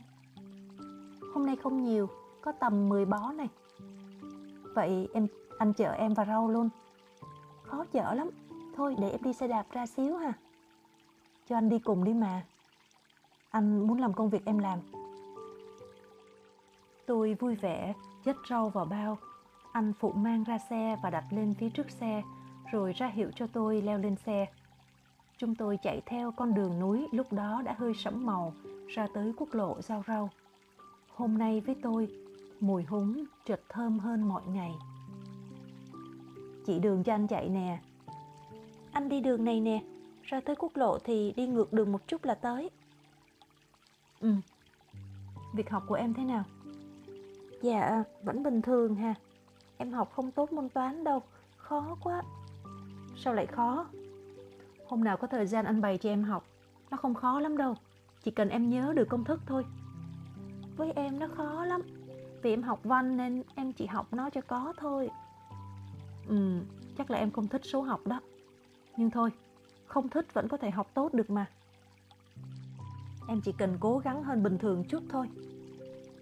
Dạ, tới rồi nè anh, cái nhà có đèn sáng sáng đó. Anh tấp xe vào, nhanh chóng dựng xe và cầm lấy bó húng đặt xuống chỗ cô mua rau chị. Chờ tôi nhận tiền rau cho mẹ xong, anh chở tôi về. Anh hỏi, lấy tiền mỗi ngày hả em? Dạ không, khoảng 3-4 ngày nhận một lần. Anh im lặng không hỏi thêm, dường như anh đang suy nghĩ điều gì đó, rất đăm chiêu. Tối rồi, anh về nhé. Hôm khác anh xuống bày cho em học toán, mà cũng sắp học quân sự rồi phải không? Dạ, tuần sau phải học quân sự. Để anh tìm cho em một món để học quân sự. Là gì hả anh? Từ từ rồi biết. Tôi khẽ gật đầu nhìn anh, đôi mắt đen tràn đầy tâm tình tin tưởng và hạnh phúc. Anh cũng nhìn vào mắt tôi hồi lâu trước khi cất tiếng nói khẽ. Yên tâm học hành cho tốt nhé. Anh sẽ xuống thăm em. Dạ. Tôi trả lời và rụt rè dặn. Anh về cẩn thận nha. Ừ, anh biết rồi. Đây là lần thứ tư chúng tôi gặp lại nhau sau chuyến đi Đà Lạt. Đối với tôi, Đà Lạt là chuyến đi định mệnh của cuộc đời mình. Tôi đã yêu Đà Lạt từ dạo ấy, nơi đã gieo nhân duyên kỳ lạ này, nơi đã mang lại những chuyển biến lạ thường của trái tim tôi. Tôi tự hỏi có phải vì tôi là cô gái may mắn không khi mà trong đoàn có bao nhiêu cô gái đẹp. Các chị mà tôi gặp trong chuyến đi đó có người rất đẹp, còn tôi chỉ là một cô gái bình thường, u sầu và không biết cách thể hiện tình cảm của mình. Vì sao anh lại để tâm đến tôi chứ không phải là ai khác? Và anh lại có thể đọc được như tôi đang suy nghĩ gì và lo lắng về điều gì nữa? Tối hôm đó tôi ngồi một mình trước sân nhìn ngắm những cánh hoa nhài trắng mút đang tỏa hương dịu dịu cảm thấy yêu sao màu áo anh luôn mặc lòng chợt thấy bình an quá đổi.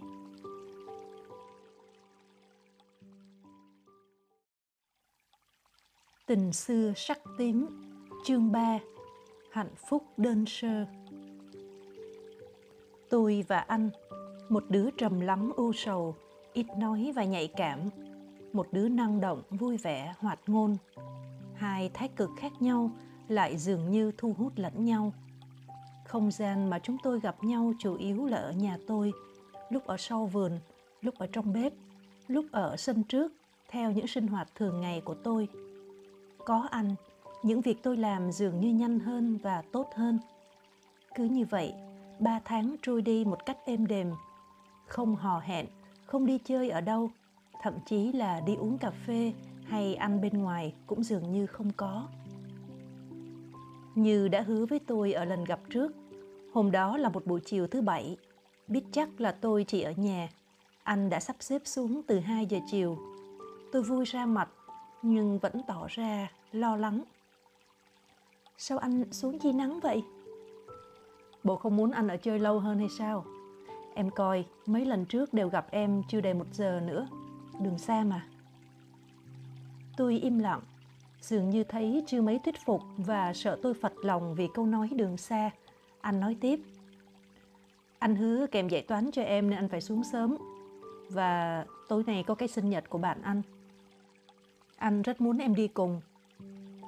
Ở đâu hả anh? Trên trung tâm Bà Rịa thôi, cũng gần. Nhưng học đi đã rồi anh mới xin mẹ cho đi. Buổi tối em không chắc mẹ cho đi đâu. Thì giờ nghe lời anh học đi, còn lại để anh lo ha. Tôi nghe lời anh, cũng tự tin rằng lần ở Sài Gòn mẹ đã cho phép đi cùng anh dù chưa biết anh như thế nào. Này anh đã lui tới nhiều lần hơn chắc mẹ cũng sẽ cho đi. Tuy nhiên để chờ đến tối thì anh bắt tôi phải lấy bài ra học. Giảng dạy một hồi mà cái con bé tôi phải khó khăn lắm mới nắm được cái ngọn. Tuy vậy anh vẫn kiên trì và động viên tôi. Anh biết em không thích số, nhưng nếu cái gì không thích mà em không làm thì em sẽ không giỏi toàn diện được đâu. Sau này ra đời cũng vậy đó. Việc em không thích làm nhưng buộc phải làm thì cũng nhất định phải làm cho tốt nhất vì uy tín của mình. Ráng lên, đừng từ bỏ khi em chưa cố gắng hết sức những lời này chính là nguồn cổ vũ mạnh mẽ mà tôi ghi nhớ suốt cả cuộc đời mình Nên đối với tôi mà nói, kể từ giây phút nghe anh nói những lời này, tôi đã nghĩ rằng không gì trên thế gian này có thể khiến tôi chùn bước. Tôi và anh đã giải rất nhiều bài toán đại số và hình học. Từ hiểu bài mẫu, tôi đã có thể bắt trước đó để làm theo một cách trơn tru hơn. Giỏi lắm. Nhờ anh đó thôi. Không, anh khen em giỏi là vì em đã cố gắng kìa. Có quà cho em nè. Anh lấy trong túi áo khoác ra hai vật bằng gỗ được đục khá khéo léo. Gì vậy hả anh? Là trái lựu đạn để em học quân sự. Ôi, trái lựu đạn gỗ ạ? À? Ừ, em sẽ dùng tới nó khi học quân sự đó. Cầm thế này nè em. Anh cầm làm mẫu và đưa nó cho tôi cầm thử. Nét mặt hai đứa thật tươi. Anh nhìn thấy tôi cười thì lại càng cười tươi hơn. Em có biết em cười đẹp lắm không? Ừ, rằng em không được đẹp mà. Ồ, với anh thì không liên quan gì. Khi em cười mọi thứ quanh em đều tự khắc đẹp hơn. Cô bé ngốc ạ, à, em phải tự tin vào chính mình chứ. Anh biết vì sao em không hòa đồng cùng mọi người. Đừng có tự ti vì em nghèo hay không có điều kiện gì đó. Em đang có rất nhiều thứ mà nhiều người ao ước có. Nên em không được âu sầu vì cái em đang sở hữu đâu.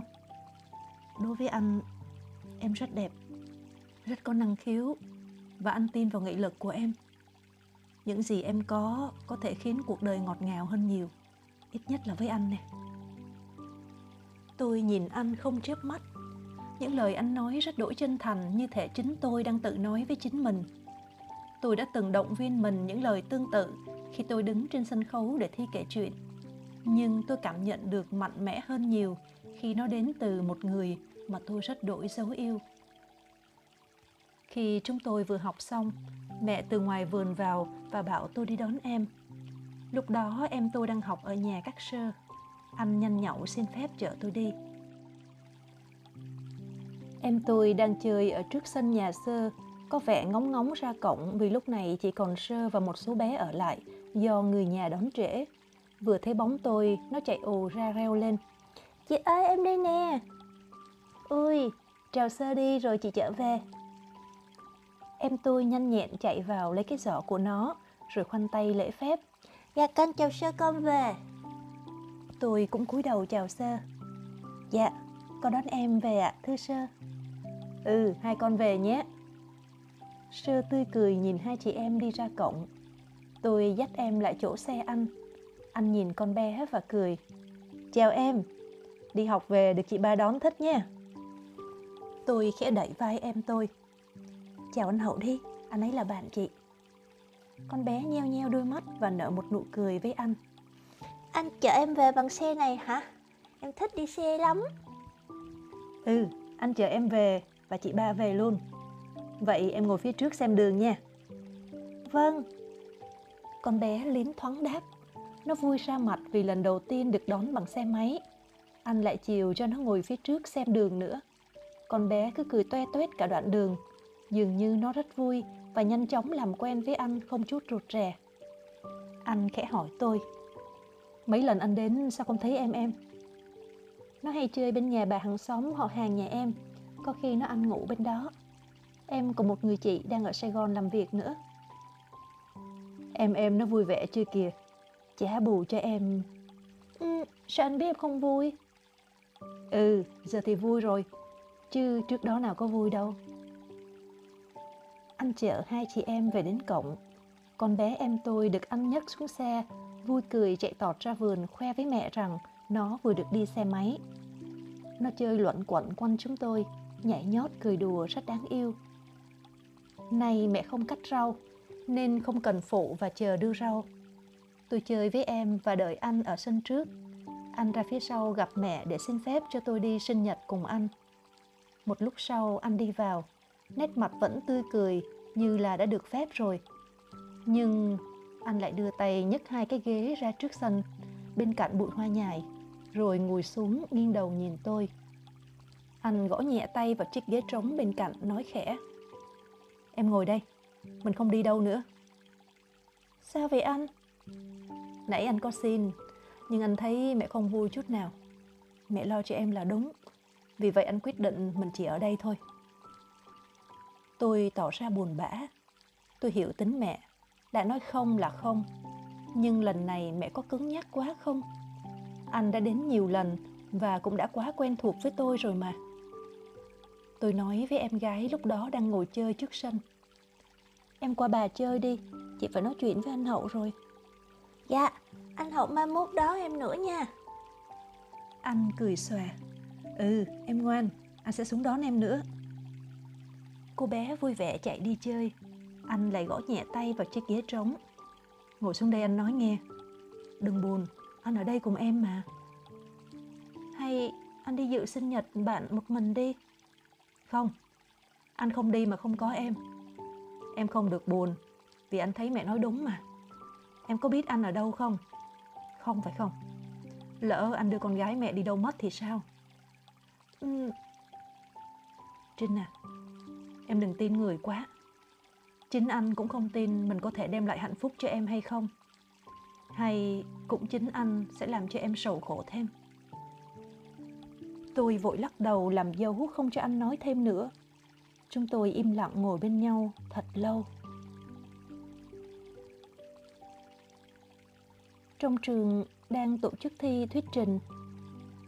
Tôi lên tiếng trước, xóa đi không khí im lặng. Em tham gia đi. Thôi, em sợ. Sao lại sợ? Tham gia đi em. Em sợ mình không làm được. Đừng sợ. Anh biết em làm được vì cái này là sở trường của em mà. Anh từng thấy em trên sân khấu rồi. Thấy em? Ở đâu cơ? Hồi em thi ở nhà thiếu nhi Vũng Tàu anh có ghé ngang qua lúc em đang kể câu chuyện cô giáo vùng đồng bằng lên cao nguyên dạy học đó à, đó là năng khiếu em có em có thể sử dụng nó vào việc này rất tốt thì thuyết trình là dịp tốt cho em luyện tập sự dạn dĩ và thể hiện mình em chọn nội dung đi, rồi anh bày thêm cho mà để qua tuần rồi anh lại xuống để bày cho em, chứ giờ cũng tối rồi dạ Tôi với tay nâng mấy nụ hoa nhài đang chớm nở. Mùi hương dịu dịu lan tỏa qua kẽ tay. Mái tóc dài nghiêng theo bờ vai nhỏ. Anh cũng nghiêng đầu nhìn tôi, nụ cười sáng như ánh trăng vằn vặt đang soi chiếu trên mảnh sân nhà. Một buổi tối thanh bình như trong mơ. Em và mấy đóa hoa này giống nhau nè. Đơn sơ nhẹ nhàng, âm thầm tỏa hương lúc đêm khuya không ai để ý.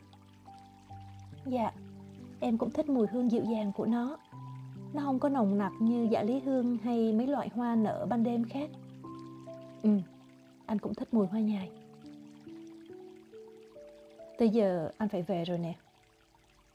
Dạ. Nhìn anh nè. Hứa với anh rằng em sẽ học thật tốt, thật hết sức. Chỉ có vậy mẹ mới cho anh đến nhà và quen em. Tôi gật đầu. Đó là giây phút tôi khẳng định được tình cảm của anh dành cho mình.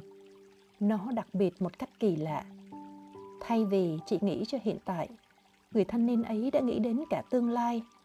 Một tương lai mà với anh, tôi phải thật thành công, thật tự tin, tự chủ. Sống có mục đích và không từ bỏ ước mơ, dù khó khăn đến mấy.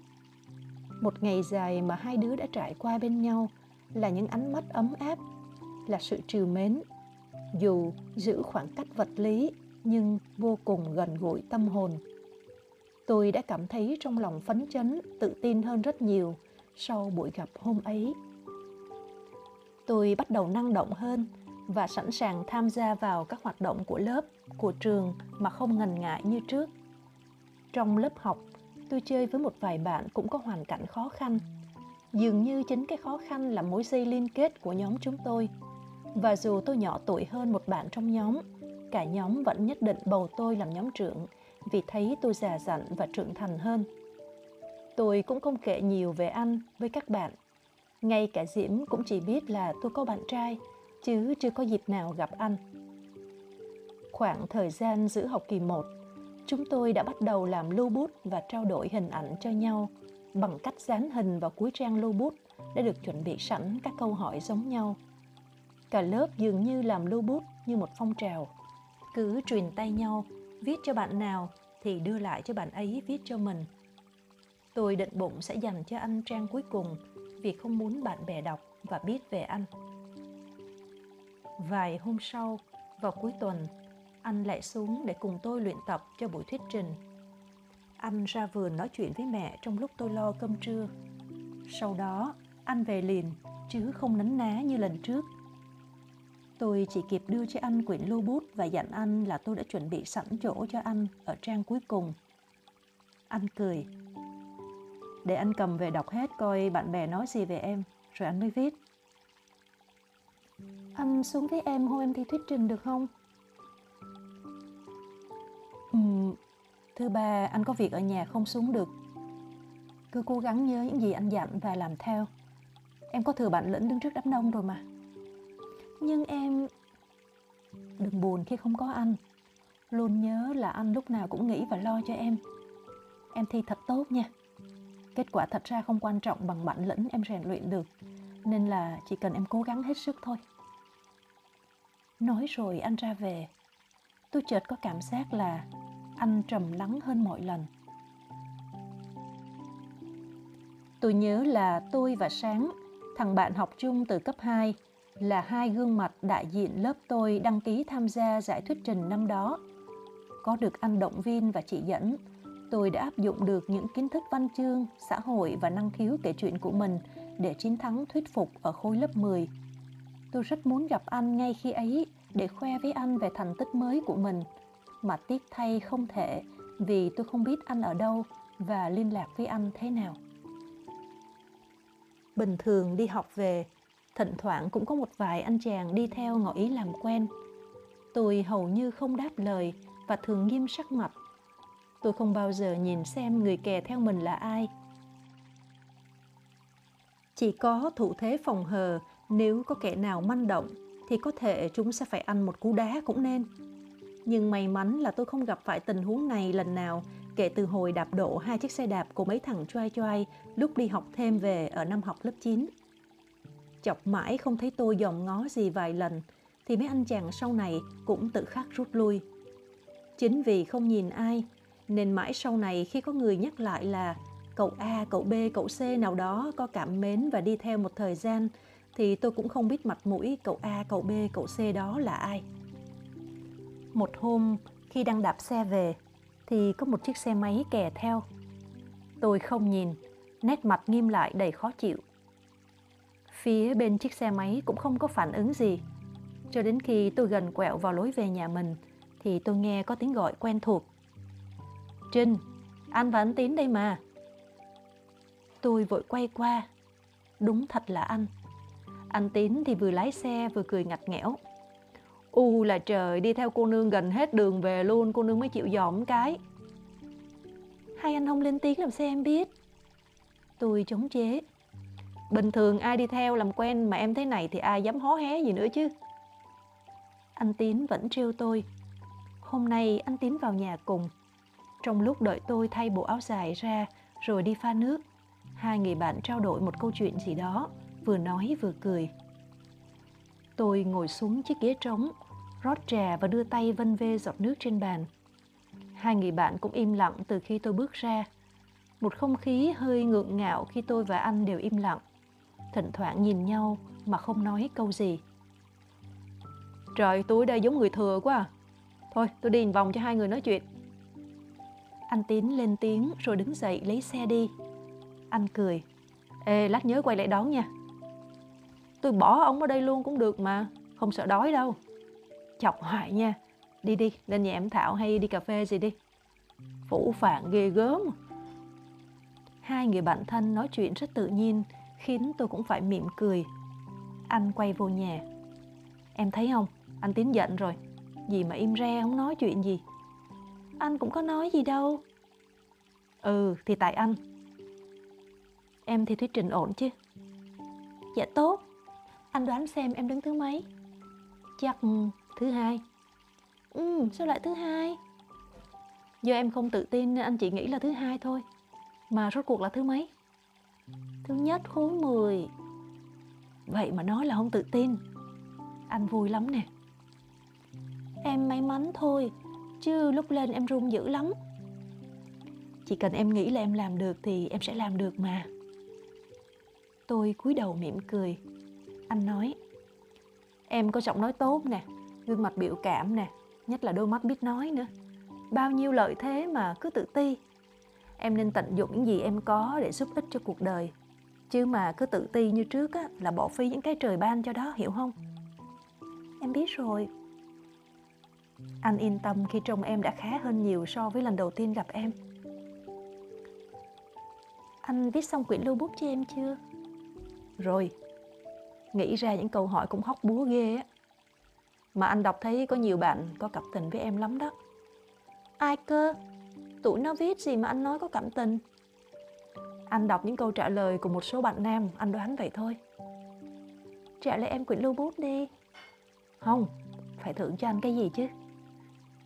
Anh lại cười, nụ cười tươi sáng pha lẫn sự tinh nghịch hóm hỉnh. Rồi anh đưa tay vuốt mấy ngọn tóc đang lòa xòa trước mặt tôi. Khéo léo để tránh không để tay chạm vào gương mặt với đôi mắt đen láy đang xoay tròn ngạc nhiên và cảm phục. Anh nhẹ nhàng và chu đáo một cách tôi không thể ngờ. Tình cảm anh dành cho tôi trong suốt như một dòng nước từ khe đá nguồn, không chút vợn bụi thế trần. Em đúng là cô bé thật thà mà bướng bỉnh.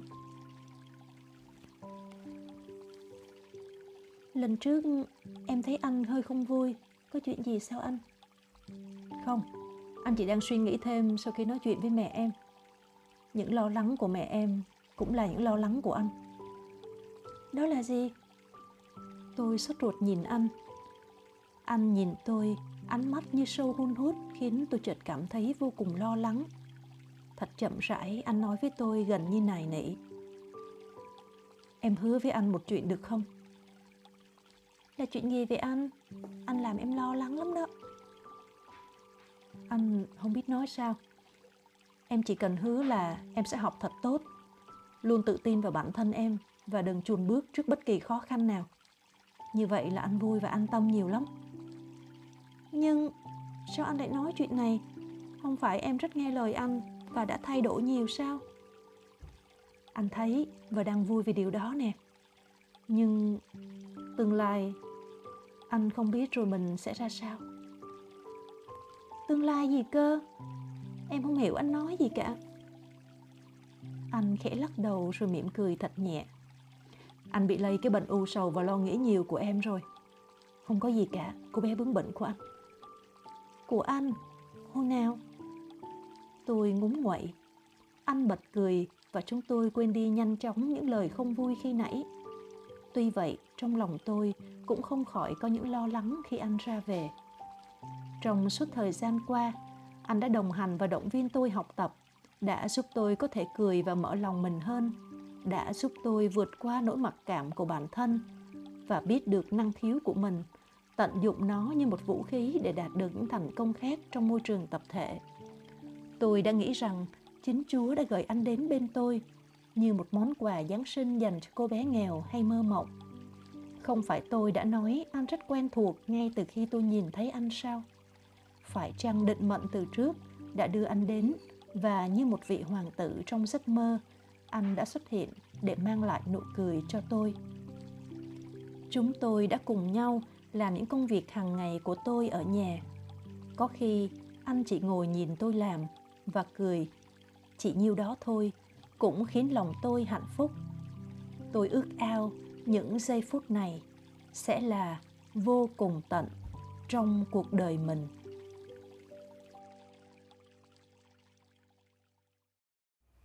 Chương 4 Vũ khúc trái tim Khi tiễn anh về rồi, tôi thường ngồi vào góc học tập của mình, mân mê trái lựu đạn gỗ mà anh đẽo tặng mình. Thật ra tôi không biết đó là ai đã đẽo nó, mà tôi đã tự cho rằng chính anh đã làm ra nó bằng cả tình yêu thương dành cho mình. Tôi bắt đầu viết những trang nhật ký đầy những lời lẽ hạnh phúc. Có lẽ tôi đã chưa từng trải qua những ngày vui và bình an đến như vậy trong cuộc đời mình trước kia. Anh xuất hiện, luôn đem đến cho tôi những bất ngờ nho nhỏ. Và điều đó khiến tôi cảm thấy vui rất nhiều. Trái tim không cần bất cứ lý lẽ nào. Nó vui vì những điều vô cùng đơn giản. Và tôi cũng là một cô gái đơn giản. Đơn giản đến mức chỉ cần anh đến với tôi với nụ cười thân quen ấy đã là món quà lớn nhất dành cho mình tôi không hề hỏi gì về gia đình, bạn bè hay bất kỳ điều gì khác. Không đòi hỏi vật chất và càng không quan tâm đến vẻ bề ngoài phong nhã, đến xuất thân gia đình hay điều kiện gì mà anh có. Tôi chỉ đơn giản nghĩ rằng, anh đến cùng tôi hẳn là có một lý do đặc biệt mà chỉ có trong lòng anh mới biết, và đó là một tình cảm trong sáng đến kinh ngạc. Sở dĩ tôi nói kinh ngạc là vì rất nhiều lần, dù chỉ có hai đứa trong một không gian vắng vẻ, anh vẫn giữ một khoảng cách chỉ vừa đủ gần để nói chuyện, để chỉ bài và nhìn tôi lặng lẽ mà không có bất kỳ hành động nào khiến tôi cảm thấy không yên tâm. Đôi khi, tôi cũng bướng bỉnh nhìn vào mắt anh để xem anh đang nghĩ gì hoặc có ý muốn làm gì tiếp theo, nhưng tôi chỉ nhận được một ánh mắt ấm áp và một nụ cười trìu mến mà thôi. Tôi có cảm giác rằng hình như chỉ cần nhìn thấy tôi cười là anh đã hạnh phúc và mãn nguyện đến không quản ngại xa xôi mà lui tới suốt những tháng ngày này. Hầu như đều đặn khoảng một hai tuần là anh lại thu xếp xuống. Có khi chỉ là để nhìn thấy tôi một lát rồi về. Anh không hề nói một lời nhớ nhung nào, nhưng nhìn vào mắt anh tôi cảm giác một tình cảm nồng nàn khiến tôi thật sự bình an. Một ngày gần noel, anh xuống mang theo một món quà giáng sinh nhỏ, là một quyển sổ tay màu tím được gói cẩn thận trong một loại giấy gói có hương thơm đặc biệt. Trong quyển sổ ấy kẹp một chiếc lá khô màu tím nhạt. Trên chiếc lá ấy là tên viết tắt của anh và tôi VTTH anh lặng lẽ nhìn tôi từ từ mở gói quà và mỉm cười khi thấy biểu hiện hạnh phúc trên gương mặt của tôi. Anh biết em không thích những thứ xa hoa nên món quà này anh đã mất nhiều thời gian để chọn và anh nghĩ rằng em sẽ thích nó. Ừ, em rất thích. Chiếc lá này đẹp quá và còn rất đặc biệt nữa. Anh mỉm cười. Tuy nó mong manh nhưng nó sẽ không hư nát đâu anh nghe người ta nói họ dùng một loại hóa chất nào đó khiến nó sẽ không thể mục nát theo thời gian. Sẽ như những gì anh dành cho em. Tôi nhìn anh, đôi mắt anh như sâu thẳm khiến tôi như tràn ngập một cảm giác vừa vui mừng, vừa lo sợ. Tôi không biết và không thể tưởng tượng được tương lai của chúng tôi sẽ là gì. Đêm 24 là đêm Noel. Em sẽ đi lễ về đêm khuya. Anh có muốn đi cùng em không? Tôi lên tiếng. Mắt vẫn không rời khỏi đôi mắt anh Vẫn đang đăm đắm nhìn tôi. Anh khẽ thở dài. Lễ về là giữa đêm rồi phải không em? Vâng, tầm 11 giờ đêm. Nếu anh đi một mình xuống rồi về Em thấy không an toàn lắm. Hay thôi anh à Anh rất muốn đi nhưng mà ừ, anh cũng không biết tính sao nữa. Anh dạ vậy thôi anh à. Đừng lo mà. Đi lễ về rồi em về thôi. Em không có đi đâu đâu. Anh xin lỗi. Thôi mà anh đâu có gì đâu. Em không buồn anh nha. Đừng về nhà buồn tuổi rồi khóc một mình. Anh sẽ đau lòng đó. Ừ sao em phải khóc. Anh cảm nhận được lúc nào em không vui. Thật đó nhiều lúc đang đi chơi với bạn anh mà anh lại tưởng tượng như nhìn thấy em đang ngồi khóc một mình. Anh lo và muốn ở bên em ngay lúc đó. Nhưng anh không biết làm sao được. Phải mà ở cùng một nơi để anh được gặp em mỗi ngày. Đây có lẽ là câu nói dài nhất mà anh nói ra với tôi. Câu nói ẩn chứa một tình cảm vừa chân thành, vừa mãnh liệt, vừa như hờn tuổi tiếc nuối. Em đau nữa sao? Tôi khẽ gật đầu và nhăn mặt khi nhúc nhích cái lưng đang tê cứng của mình. Kỳ lạ là khi thời tiết thay đổi trở lạnh thì cái lưng bất trị của tôi lại trở nên tê cứng và nhức nhối dọc theo một bên sườn khiến tôi rất khó chịu. Tôi nén đau nhìn anh. Em không sao đâu, lát em dán cao với uống thuốc là sẽ đỡ thôi. Anh cũng hơi nhăn mặt. Anh cũng thấy đau đây này Em bị như vậy bao lâu rồi? Hai năm. Thỉnh thoảng mới đau chứ không thường xuyên đâu. Anh đừng lo mà. Chắc em phải đi khám xem sao đi Trinh. Để vậy không ổn chút nào đâu.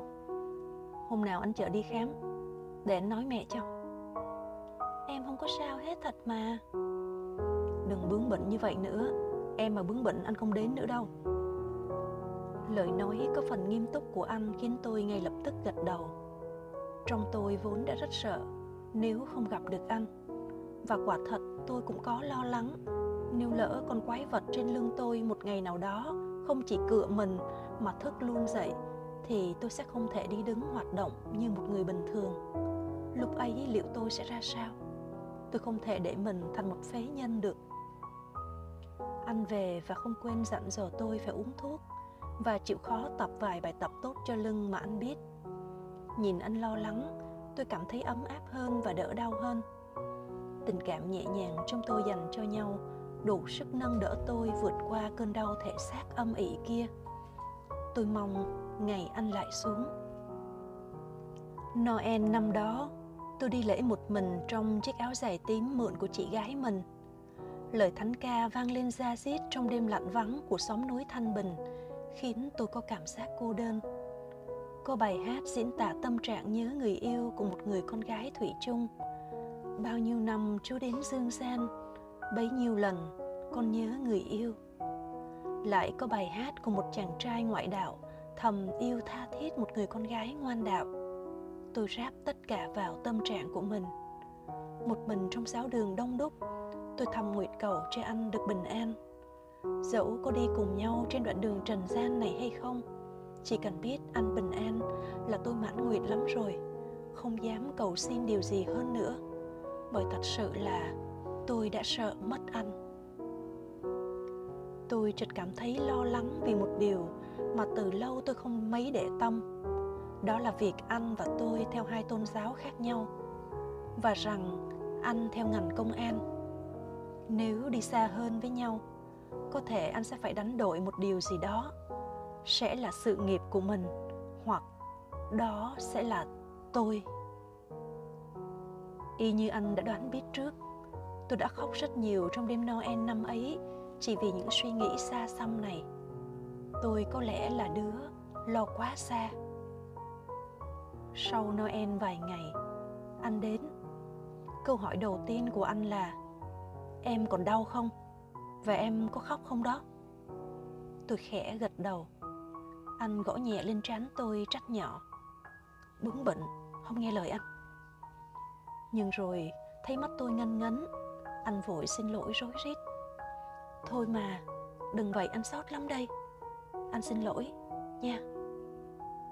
Tôi khẽ lắc đầu. Tại em mà, em nghĩ ngợi lung tung thôi. Nghĩ sao mà khóc kể anh nghe đi thì em nghĩ tương lai xa hơn, lỡ đâu anh vội đưa tay lên miệng anh và làm dấu kêu tôi đừng nói. Anh cũng giống như em, cũng đang lo nghĩ lung tung đây. Nhưng hãy tin anh anh sẽ ở bên em. Anh hứa. Rồi anh khéo léo đổi đề tài khác để khiến tôi cảm thấy vui vẻ hơn. Sắp thi rồi em học bài sao rồi? Còn thấy khó khăn gì không? Dạ không em thấy ổn nhiều rồi. Môn toán em giải được nhiều bài tập và em thấy dễ hơn rồi. Ừ vậy là anh yên tâm. Dù có chuyện gì đi chăng nữa, cũng phải ưu tiên cho việc học. Nhất là các kỳ thi và bài kiểm tra, phải chuẩn bị kỹ và tham gia đầy đủ nhé em. Em biết rồi mà. Mà anh, thảo đang rủ em thi nữ sinh duyên dáng trong trường á. Anh thấy sao? Anh nhìn tôi hồi lâu, rồi ngập ngừng đề nghị. Em đừng thi có được không? Tôi bướng bỉnh đáp lại. Vì sao? Anh từ tốn đáp. Em rất đặc biệt, Nhưng mà chỉ với anh thôi. Đừng thi gì nữa. Trong lòng anh, Em đã hòa khôi rồi. Tôi đỏ mặt, Nhưng vẫn cố tỏ ra bướng bỉnh. Với tính cách của em thì có thể em sẽ làm ngược lại lời người khác nếu ai đó muốn cản em làm những gì em muốn nhưng anh tin là em cũng không muốn thi. Câu nói chắc nịch của anh cùng ánh mắt đầy tự tin đang nhìn tôi chăm chú. Anh quả thật biết tôi đang nghĩ gì. Tôi đúng là nể lời rủ rê của thảo mà tham gia. Với sự tự tin vào khả năng trình diễn của mình trên sân khấu, tôi nghĩ cũng có thể tỏa sáng. Nhưng đây lại là một kỳ thi sắc đẹp và cần được đầu tư về phục sức, trang điểm, áo quần tôi sẽ không có các thứ ấy. Tôi lại không phải là một cô gái có nét đẹp sắc sảo, rạng rỡ. Tôi mang một vẻ u sầu, lặng lẽ và khó tỏa sáng trong đám đông. Phải là người có tâm ý như anh mới có thể nhận ra tôi đặc biệt giữa nhiều cô gái khác. Em muốn biết vì sao anh không muốn em đi thi không? Tôi im lặng nhìn anh, chờ đợi anh giải đáp. Vì anh sợ khi em nổi tiếng, em sẽ quên mất anh. Đó là lý do thứ nhất. Lý do thứ hai là anh có nhiều khả năng sẽ không thể đến để xem em trình diễn, nên em thắng hay thua cũng sẽ trải qua cảm giác đó một mình. Anh không muốn để em một mình đâu. Nhưng mà vì sao? Anh không nói được vì sao. Chỉ vì lòng anh muốn vậy. Anh có tình cảm với em thật sao? Tôi hỏi câu hỏi đó một cách đầy bất ngờ, khiến anh hơi khựng lại trong vài giây. Rồi thay vì trả lời tôi, anh im lặng, nhìn vào đôi mắt đen láy của tôi và khẽ gật đầu. Tôi quyết định không cố gắng đầu tư vào cái mình không có điều kiện và lùi lại làm huấn luyện viên catwalk cho thảo. Chỉ vẽ cho bạn phải đi bước chân ra sao và dừng lại chỗ nào trên sân khấu để tạo điểm nhấn. Năm đó thảo đạt giải á khôi. Còn tôi chỉ biểu diễn thời trang, chất liệu lát và nhận một giải thưởng nho nhỏ cho tiết mục này chung với lớp. Tôi vui vì mình đã quyết định lắng nghe trái tim mách bảo. Hay nói đúng hơn là tôi đã nghe anh. Anh quả thật không có mặt như anh đã nói trước đó. Vì vậy mà tôi cảm thấy không buồn hay bất ngờ vì mọi việc đã diễn ra đêm đó. Vì về khuya tôi đã sắp xếp báo trước với mẹ là sẽ về nhà diễm và ở lại qua đêm tại đó. Còn thảo thì sau giải thưởng lớn, được hộ tống về nhà bởi các ông anh kết nghĩa trong trường. Tôi kể cho diễm nghe về anh. Cô bạn chỉ im lặng lắng nghe và nói, anh nói đúng đó, đừng có tin người quá. Tôi chống chế, trên tin có mình ảnh chứ có ai khác đâu. Diễm cười và trêu chọc tôi tin một người với khổ đó. Rồi khi nào cho tôi gặp ảnh để tôi xem ảnh có đáng tin không. Chưa biết khi nào nữa anh xuống không có hẹn trước. Rồi bà biết ảnh ở đâu không? Ừ, cũng không. Bó tay rồi nha trinh diễm cười khúc khích trêu tôi. Tôi trốn tránh. Ngủ đi kìa khuya rồi bị la bây giờ. Sáng hôm sau tôi đạp xe về nhà lòng tràn ngập một nỗi nhớ xa xít như thể đã cả tháng qua chưa gặp được anh. Tôi cũng khá suy nghĩ về những điều diễm nói đêm qua. Tôi có nên tin tất cả những gì anh nói hay không? Quả tình cho đến hôm nay đã là bốn tháng anh lui tới nhà thường xuyên, tận tâm chỉ bài và khuyên tôi nhiều điều tốt.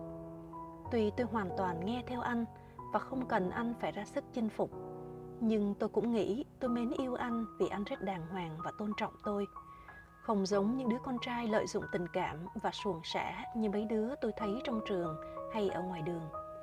Nếu như anh cũng tỏ ra như vậy, chưa chắc gì tôi tin tưởng và dành cho anh một tình cảm đậm sâu như thế. Tôi miên man suy nghĩ suốt con đường về nhà. Chiếc xe đạp hôm nay nhẹ bâng bỗng chốc đã về đến cổng rồi. Tôi cất xe, rồi ra vườn làm cỏ phụ mẹ như mọi khi thảo chắc còn đang vui với giải thưởng đêm qua. Anh nói đúng, nếu tôi thi cùng thảo, dù hơn hay thua thảo, thì tôi cũng sẽ không thoải mái. Ủng hộ bạn như vậy, tôi vẫn có thể vui với niềm vui của bạn. Mẹ đang tưới sâu gần đó, dừng lại hỏi tôi. Mọi việc ổn không con? Dạ mẹ, thảo đặt giả khôi đó mẹ. Con cũng làm một tiết mục thời trang với lớp thôi, rồi con về nhà diễm ngủ à? Là hôm qua hậu nó không đến à vâng anh hậu có nói trước là không đến con và hậu nên suy nghĩ kỹ đi, rồi hẳn tiếp tục hai đứa liệu có đi xa được với nhau không sao mẹ lại nói vậy à Mẹ lo rằng Hậu nó khác đạo, và con lại còn quá nhỏ để mẹ yêu đương. Tốt nhất con nên học hành vì tương lai của con. Con vẫn học tốt mà mẹ. Anh Hậu cũng khuyên con học và chị dẫn con nhiều trong việc học mà. Tụi con có làm gì không đúng đâu ạ. À? Tôi bướng bỉnh trả lời mẹ. Tôi nhận ra mẹ cũng kiên nhẫn, khác hẳn với thái độ của bà dành cho chị tôi khi trước. Là mẹ biết con học tốt và Hậu cũng đàng hoàng, nhưng con còn nhỏ lắm. Nếu không thể tiến xa thì tốt nhất nên dừng lại sớm đi con. Kẻo sau này ân tình nặng hơn thì lại khổ đau. Mẹ chỉ nói vậy rồi tiếp tục đi tưới vườn. Tôi thẫn thờ một hồi lâu. Có phải anh đã từng nghe mẹ nói như vậy? Nên thỉnh thoảng tôi thấy anh rất xa xăm buồn mà không hiểu được anh đang suy nghĩ chuyện gì. Tôi cũng quá vô tư và khờ dại để hiểu được những suy nghĩ phức tạp của anh. Phải nói là tôi không thể chia sẻ nó với anh, mà chỉ để anh ôm suy nghĩ một mình trong suốt những tháng qua lòng tôi càng mong gặp anh, chỉ để hỏi xem có phải anh đã buồn phiền và lo lắng về những gì mẹ nói hay không. Và tôi hứa tôi sẽ chăm chỉ học hành để anh được đến thăm tôi mà không phải lo lắng gì nữa. Và sau này, dù cho có ra sao, thì tôi nhất định sẽ không bao giờ quên anh. Thế nhưng khi anh đến, nụ cười lấp lánh niềm hạnh phúc của anh khiến tôi không thể mở miệng mình ra để hỏi anh được nữa tôi cắn môi nhìn anh rồi lại đưa mắt nhìn xuống chiếc bàn gỗ. Em lại đang suy nghĩ lung tung gì đó. Dạ không có gì cả. Em nghĩ em giấu được anh sao? Anh chỉ cần nhìn là biết em đang nghĩ gì rồi. Ừ, vậy sao anh còn phải hỏi em? Lại bướng nữa rồi. Anh cười và thôi không hỏi nữa. Hai đứa đều miên man với những suy nghĩ của riêng mình nhưng chúng tôi có một mối giao cảm mà không cần phải nói gì cả. Chỉ cần ngồi đó nhìn thấy nhau thôi là đủ an bình rồi. Tôi không kể cho anh nghe những lời của mẹ, nhưng anh đoán biết tôi đang có cùng một mối lo như anh. Rằng phải làm sao để mẹ tôi chấp nhận mối quan hệ tuy âm thầm mà lại rất khăng khít này của chúng tôi. Rằng chúng tôi sẽ vượt qua sông bão để được ở cạnh bên nhau như thế này mà thôi cả hai tâm hồn của chúng tôi đều đơn giản và thuần khiết, luôn hướng về nhau như một đôi chim ríu rít hót vang khúc nhạc mùa xuân. Nhưng ngoài mặt vẫn e ấp không nói ra tình cảm ấy. Tết em có về ngoại không? Anh hỏi có vẻ như thăm dò. Chắc có ạ. À. thường mẹ hay cho về gần dỗ bà ngoại. Em không biết lịch năm nay thế nào. Mỗi lần anh xuống, anh đều cầu xin chúa cho gặp được em sao anh không gọi điện trước? Anh muốn bất ngờ. Và cũng để thử coi lời cầu xin của anh có được chấp nhận hay không. Em thấy đó, có bao giờ anh chưa gặp được em đâu đúng không? Vốn dĩ em không đi đâu ra khỏi nhà trừ khi đi học cả. Anh biết vậy mà. Anh mỉm cười nhìn tôi không nói thêm. Có lẽ anh cãi không lại con bé bướng bỉnh. Hay có lẽ anh đang nghĩ sao lại có một cô bé lạ lùng đến thế này? Tôi cảm thấy như bắt đầu đọc được suy nghĩ của anh. Mỗi khi anh im lặng không nói gì, trong đôi mắt anh chính là đôi mắt của tôi, và trong đôi mắt tôi là nụ cười của anh. Anh về nha. Anh sẽ đến thăm em sau. Nhìn thấy em vui và không bị đau là anh yên tâm nhiều. Anh ra về, ánh mắt chợt có những tia u phiền. Hôm ấy là những ngày giáp tết sau khi lo xong các việc cần thiết, tôi đạp xe lên nhà nhỏ Thủy để gửi trả nó cuốn tập hôm trước khi nghỉ Tết nó bỏ quên. Chỉ định đạp xe lên trả tập về rồi, nhưng Thủy giữ lại tâm sự chuyện này chuyện kia. Tôi cũng thấy hơi sốt ruột khi đạp xe về.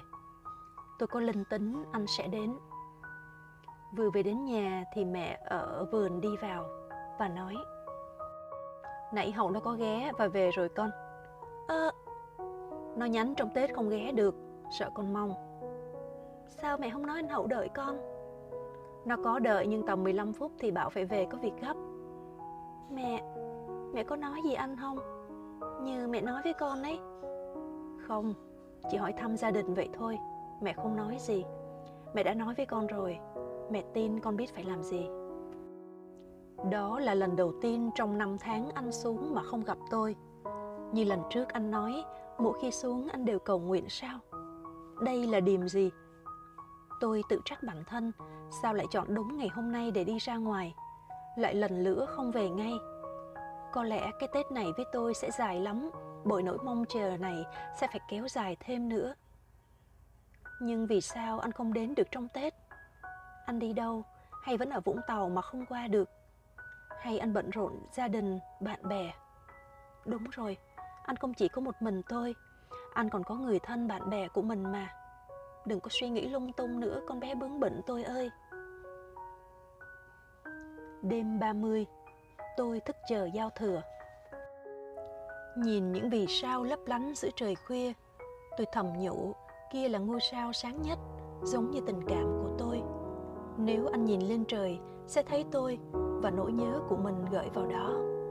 Nỗi nhớ lấp lánh hy vọng, dẫu vô cùng mong manh bé nhỏ như vì sao kia. Tôi không biết anh có nhớ đến tôi không? Có biết tôi mong chờ và hy vọng nhiều vào anh thế nào không? Những ngày Tết trôi đi, vì biết anh không đến nên tôi thoải mái đi cùng gia đình chúc Tết và la cà ở nhà Thảo cùng mấy đứa bạn trong nhóm. Dù cười cười nói nói, nhưng trong lòng vẫn có một cảm giác trống trải lạ lùng. Cái Tết qua đi, anh đến cùng anh Tín. Tôi hờn tủi chực khóc, dù ngoài mặt phải tỏ ra bình thường vì có anh Tín ở đó. Anh Tín cũng tinh ý nên ra phía ngoài chơi với bé em tôi để anh và tôi nói chuyện trong nhà. Tôi im lặng không nói không rằng. Giận anh phải không? Tôi vẫn không nói gì. Anh vội giải thích. Trước Tết anh ghé mà không gặp được em. Sợ em trông rồi lại không chịu đi đâu chơi nên anh phải nhắn lại là anh không đến được. Anh bận khách khứa của ba mẹ rồi bạn bè. Anh biết em buồn nhưng anh bận thật mà. Đến hôm nay giãn ra là anh đi ngay nè. Em có trách gì anh đâu. Anh sợ nhất là thấy em buồn. Thật đó. Nếu không thể làm cho em vui, anh thấy anh có lỗi lắm. Nỗi nhớ và nỗi buồn tủi trong tôi trào ra khỏi trái tim. Tôi muốn nhét nó lại để cố giấu đi cảm xúc của mình. Anh đưa một tay đẩy mấy ngọn tóc lòa xòa trên trán tôi về một bên. Giọng chợt vui tươi. Vẫn còn xuân mà, nhìn anh nè, cười lên chứ anh khóc trước em bây giờ. Ừ. Tôi đỏ mặt mỉm cười, cảm thấy trong lòng không thể giận hờn gì anh. Cũng là do tôi đi lâu để anh đến mà không gặp. Cũng là do tôi nghĩ ngợi âu lo và buồn bã thôi mà. Anh không có lỗi gì cả. Tôi sẽ không thể giận anh vì bất cứ điều gì. Có vậy chứ. Có tiếng xe đạp thắng két trước sân. Tiếng Thảo lanh lảnh ngoài sân. Ủa gặp anh Tín nữa hả? Có duyên mà em. Làm gì Nhìn thấy anh là em biết anh Hậu đang ở cùng Vĩnh Trinh rồi Ê bà già, có, ra, có người ta không ra đón Thảo luôn nha Tôi và anh cùng bật cười trước câu nói của Thảo. Ta ra đây. Có Thảo đâu là có mùa xuân ở đó mà. Chúng tôi lên tiếng và bước ra. Nhỏ Thảo nhìn tôi tinh nghịch. Mới gặp nhỏ mấy bữa mà nhớ quá chừng luôn. Sợ nhỏ có ai kia quên mất ta. Này Thảo ở đây nha. Kiếm gì cho Thảo ăn, Thảo chơi đi. Muốn chơi gì? Hay là qua nhà cô Trinh hát karaoke nha. Được nè. Anh Tín hưởng ứng và vui ra mặt khi có Thảo. Bởi vì khi không có Thảo Thì anh Tín không biết phải làm gì Khi tôi và anh cứ im im không nói năng gì. Tôi dắt mọi người qua bên nhà cô ở ngay bên cạnh. Cô cho thuê hát theo giờ và làm cho một vài món nhâm nhi. May là có dàn karaoke nên chúng tôi vừa có thể hát hò, trò chuyện lâu mà không ngại ngần vì vẫn còn không khí Tết quanh cái sóng núi bé nhỏ này. Tôi dù nhỏ tuổi nhưng lại hát được các bài của những ca sĩ gạo cội từng hát qua như Những ngày xưa thân ái, Phượng Hồng, Chiều tím.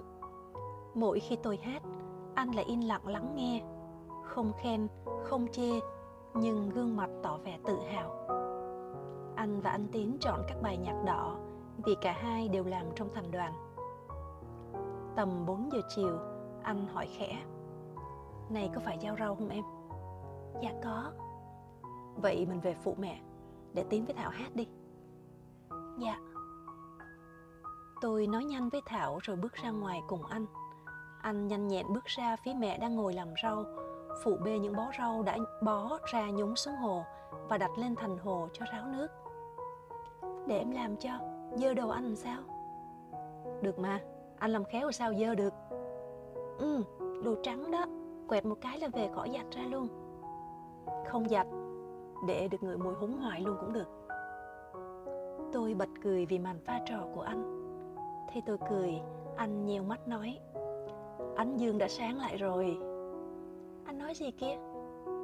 Thì em là ánh dương của đời anh Tôi cười, cắn đôi môi của mình và tránh ánh mắt của anh Lúc ấy Thảo và anh Tín cũng ra vườn. Thảo tiếu tít Ê, hai tuần nữa, thứ bảy Thảo làm tiệc sinh nhật chung với chị Vân ở nhà. Trình với anh Hậu anh Tín đi nha. Anh Tín reo lên À vui quá anh tưởng Thảo không mời anh chứ. Không có anh làm sao có anh Hậu? Không có anh Hậu thì Vĩnh Trinh của Thảo lại buồn làm sao? Trời Vậy tôi vẫn là phương tiện thôi ừ. Cả bốn chúng tôi cùng cười. Tôi nhìn anh như dò hỏi Liệu anh có sắp xếp được không Anh cũng nhìn tôi gật nhẹ đầu Như hiểu được câu hỏi đang diễn ra trong đầu tôi Vậy là lời hẹn âm thầm đã giao kết giữa hai chúng tôi anh anh Tín và Thảo ra về. Tôi đi giao húng rồi chuẩn bị cơm tối. Xong mọi việc, tôi vào góc phòng nhỏ của mình để nghỉ ngơi. Từng thước phim quay chậm lại trong đầu mình. Tôi ôm lấy cuốn sổ nhỏ và chiếc lá khô vĩnh cửu mà anh đã tặng vào lòng. Có vẻ rằng tình cảm càng ngày càng lớn thêm lên. Nhưng tôi lại băn khoăn. Có phải tôi đang ngộ nhận không? Có khi nào anh cũng chỉ xem tôi là một người bạn bình thường không không đâu, bạn bình thường sẽ không nói những lời thân mật thế kia nhưng sao anh vẫn giữ kẽ từng chút trong mọi hành động của mình có phải còn có điều gì ngăn trở anh không thể khẳng định tình cảm dành cho tôi? Hay vì rằng anh chờ tôi đủ lớn hơn cả về tuổi đời lẫn suy nghĩ để có thể mạnh dạn nói với tôi ba chữ thiêng liêng kia? Tôi nghĩ lại lời của mẹ, nhớ lại từng lời của anh. Cả hai đều mong tôi học tốt. Nếu tôi học tốt, mẹ không ngăn cấm tôi quen anh. Và anh thì được đến thăm tôi như bây giờ nhưng nếu tôi học tốt để rồi phải lìa xa nơi này liệu anh có ở bên tôi nữa không? Tôi thiếp đi trong những suy nghĩ miên man của thực tại và tương lai. Chúng tôi đều muốn đi cùng nhau tới tương lai. Nhưng tương lai nào thì quả thật một chàng trai 20 tuổi cùng một cô gái 16 tuổi chưa thể nghĩ ra cho nhau được.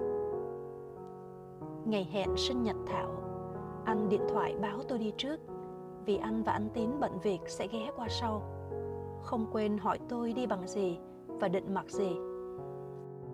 Tôi nói, anh cứ xuống đi là được, mọi việc em tự lo được rồi. Tôi đi ké xe cùng một người bạn cùng lớp ở cấp 2 thân với Thảo. Tôi mặc chiếc đầm trắng xòe chấm bi nhỏ của chị tôi. Khi lên tới nơi, có Diễm và một vài người bạn khác, cùng những anh em kết nghĩa của Thảo. Tôi phụ kết bong bóng và treo lên các nhánh cây xung quanh bàn tiệc. Cây đầm hơi vướng víu khiến tôi thấy hối hận sau mình không mặc bộ đồ jean áo thun cho gọn. Buổi tiệc bắt đầu, Tôi bồn chồn lo lắng vì chưa thấy anh đến Diễm ngồi bên hỏi khẽ Gì mà ngóng hoài vậy Trinh ừ, Anh Hậu nói sẽ xuống mà chưa thấy À vậy hôm nay ra mắt luôn hả Ừ Cô bạn tủm tỉm cười Một chiếc xe máy chờ tới và tắt đèn từ xa Tôi nhìn ra Nhận ra anh trong màu áo quen thuộc ngồi phía sau Tôi đứng dậy đi vội ra Miệng chào anh Tín mà mắt nhìn về phía anh anh nhanh chóng di chuyển vào cùng tôi, cố ý giữ một khoảng cách vừa đủ gần và nói khẽ. Em giống mấy cô tiểu thư trong phim vậy. Tôi liếc mắt nhìn anh, định hỏi xem anh trêu tôi nữa đấy ư. Nhưng nụ cười của anh khiến tôi không còn có ý định đó nữa. Anh và anh Tín vô chào chủ tiệc, tặng quà, rồi anh quay lại chỗ tôi. Tôi giới thiệu anh với Diễm. Cô bạn chào anh, rồi kín đáo quan sát xem anh như thế nào với tôi. Chúng tôi bày một số trò chơi. Tôi thấy anh nhìn đồng hồ liên tục, rồi anh nói khẽ với tôi. Em có thể về sớm không? Vì hôm nay cũng có sinh nhật ở nhà nên chắc anh đưa em về cho yên tâm, rồi anh chạy về nhà. Vậy anh về đi, sao nãy anh không nói em? Anh có thể không xuống mà. Anh hứa với em rồi thì anh phải xuống chứ. Tôi gật đầu ra vẻ hiểu được tình huống và ý muốn của anh. Cả nhóm quay lại chụp hình trước khi chúng tôi rời sớm. Anh đứng cạnh tôi, tay bỏ vào hai túi quần, tránh để những va chạm nhạy cảm khi đứng gần tôi. Chụp hình xong, chúng tôi xin phép ra về. Diễm và một bạn đi chung xe cũng về cùng vì đường về xa và trời thì tối. Anh Tín nổ máy xe rồi đùa. Rồi, mời hai vị công nương công tử lên xe để tại hạ chở về nè. Anh lên tiếng trấn an tôi.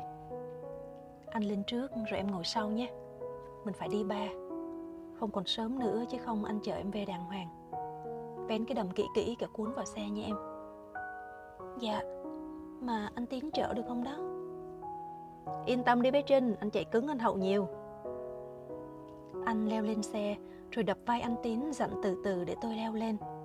Dù mặc váy áo rộng, nhưng do từ nhỏ tôi đã tập đá chân cao nên một bước đã có thể leo lên xe. Tôi vén lại chiếc áo cho chắc chắn rồi báo với anh là tôi đã sẵn sàng rồi.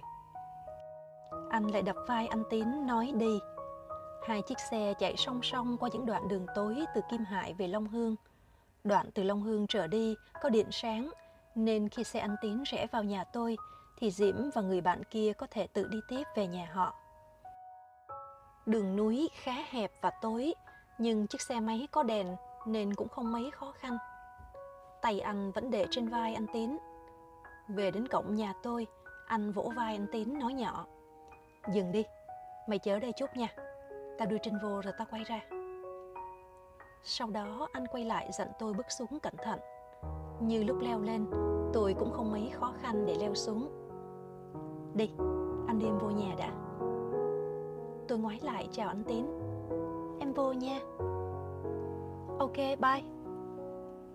Con đường vào nhà tối mù và hai bên chân tôi còn ướt cỏ do cơn mưa lúc 4 giờ chiều. Anh bước song song với tôi. Cả hai cùng mặc đồ sáng nên nhìn thấy nhau và cảm nhận được hơi ấm của nhau. Anh khẽ chạm tay tôi. Tôi bị bất ngờ nên đứng sững lại. Anh nắm chặt hơn rồi kéo tôi bước đi, không nói một lời nào. Dừng lại ở ngã ba đường đi vô lối sau, tôi khẽ rút tay ra, nhưng anh càng nắm chặt hơn. Tim tôi như nhảy ra khỏi lồng ngực từ bao giờ. Tôi chợt lo lắng vì chỉ có hai đứa trong một không gian như thế này. Nhưng anh lên tiếng rất khẽ. Em vô nhà đi. Đợi anh xuống nhé. Tôi dạ một tiếng nhỏ. Anh buông tay tôi ra rồi nói tiếp đi đi em anh nhìn em vô rồi anh đi yên tâm đợi anh nha tôi quay bước đi trái tim bé nhỏ đập những nhịp nhanh hơn mọi khi, nhưng chợt bình an đến lạ anh vừa khẳng định với tôi một điều tôi vẫn mong chờ, qua hành động vừa vững vàng vừa lịch thiệp của một người bạn trai vô cùng tôn trọng và trân quý người bạn gái của mình. Tôi mở tấm tôn rào cửa sau để vào nhà. Nhìn thấy anh còn đứng trông vào. Ánh sáng đèn trong nhà hắt ra những tia đủ sáng để tôi nhìn thấy anh đưa tay lên vẫy chào. Rồi anh quay bước ra cổng. Tôi đóng lại tấm tôn, rồi đứng chờ cho đến khi ánh đèn xe máy bật sáng ngoài đường và dần đi xa khuất. Tôi nắm đôi tay mình. Đây là lần đầu tiên trong 6 tháng bên nhau anh có hành động như vậy. Tôi có lẽ đã lo sợ đường tối và điều kiện ấy có thể khiến anh có hành động xa hơn. Nhưng không, anh đã không hề khiếm nhã với tôi dù chỉ là một hành động nhỏ.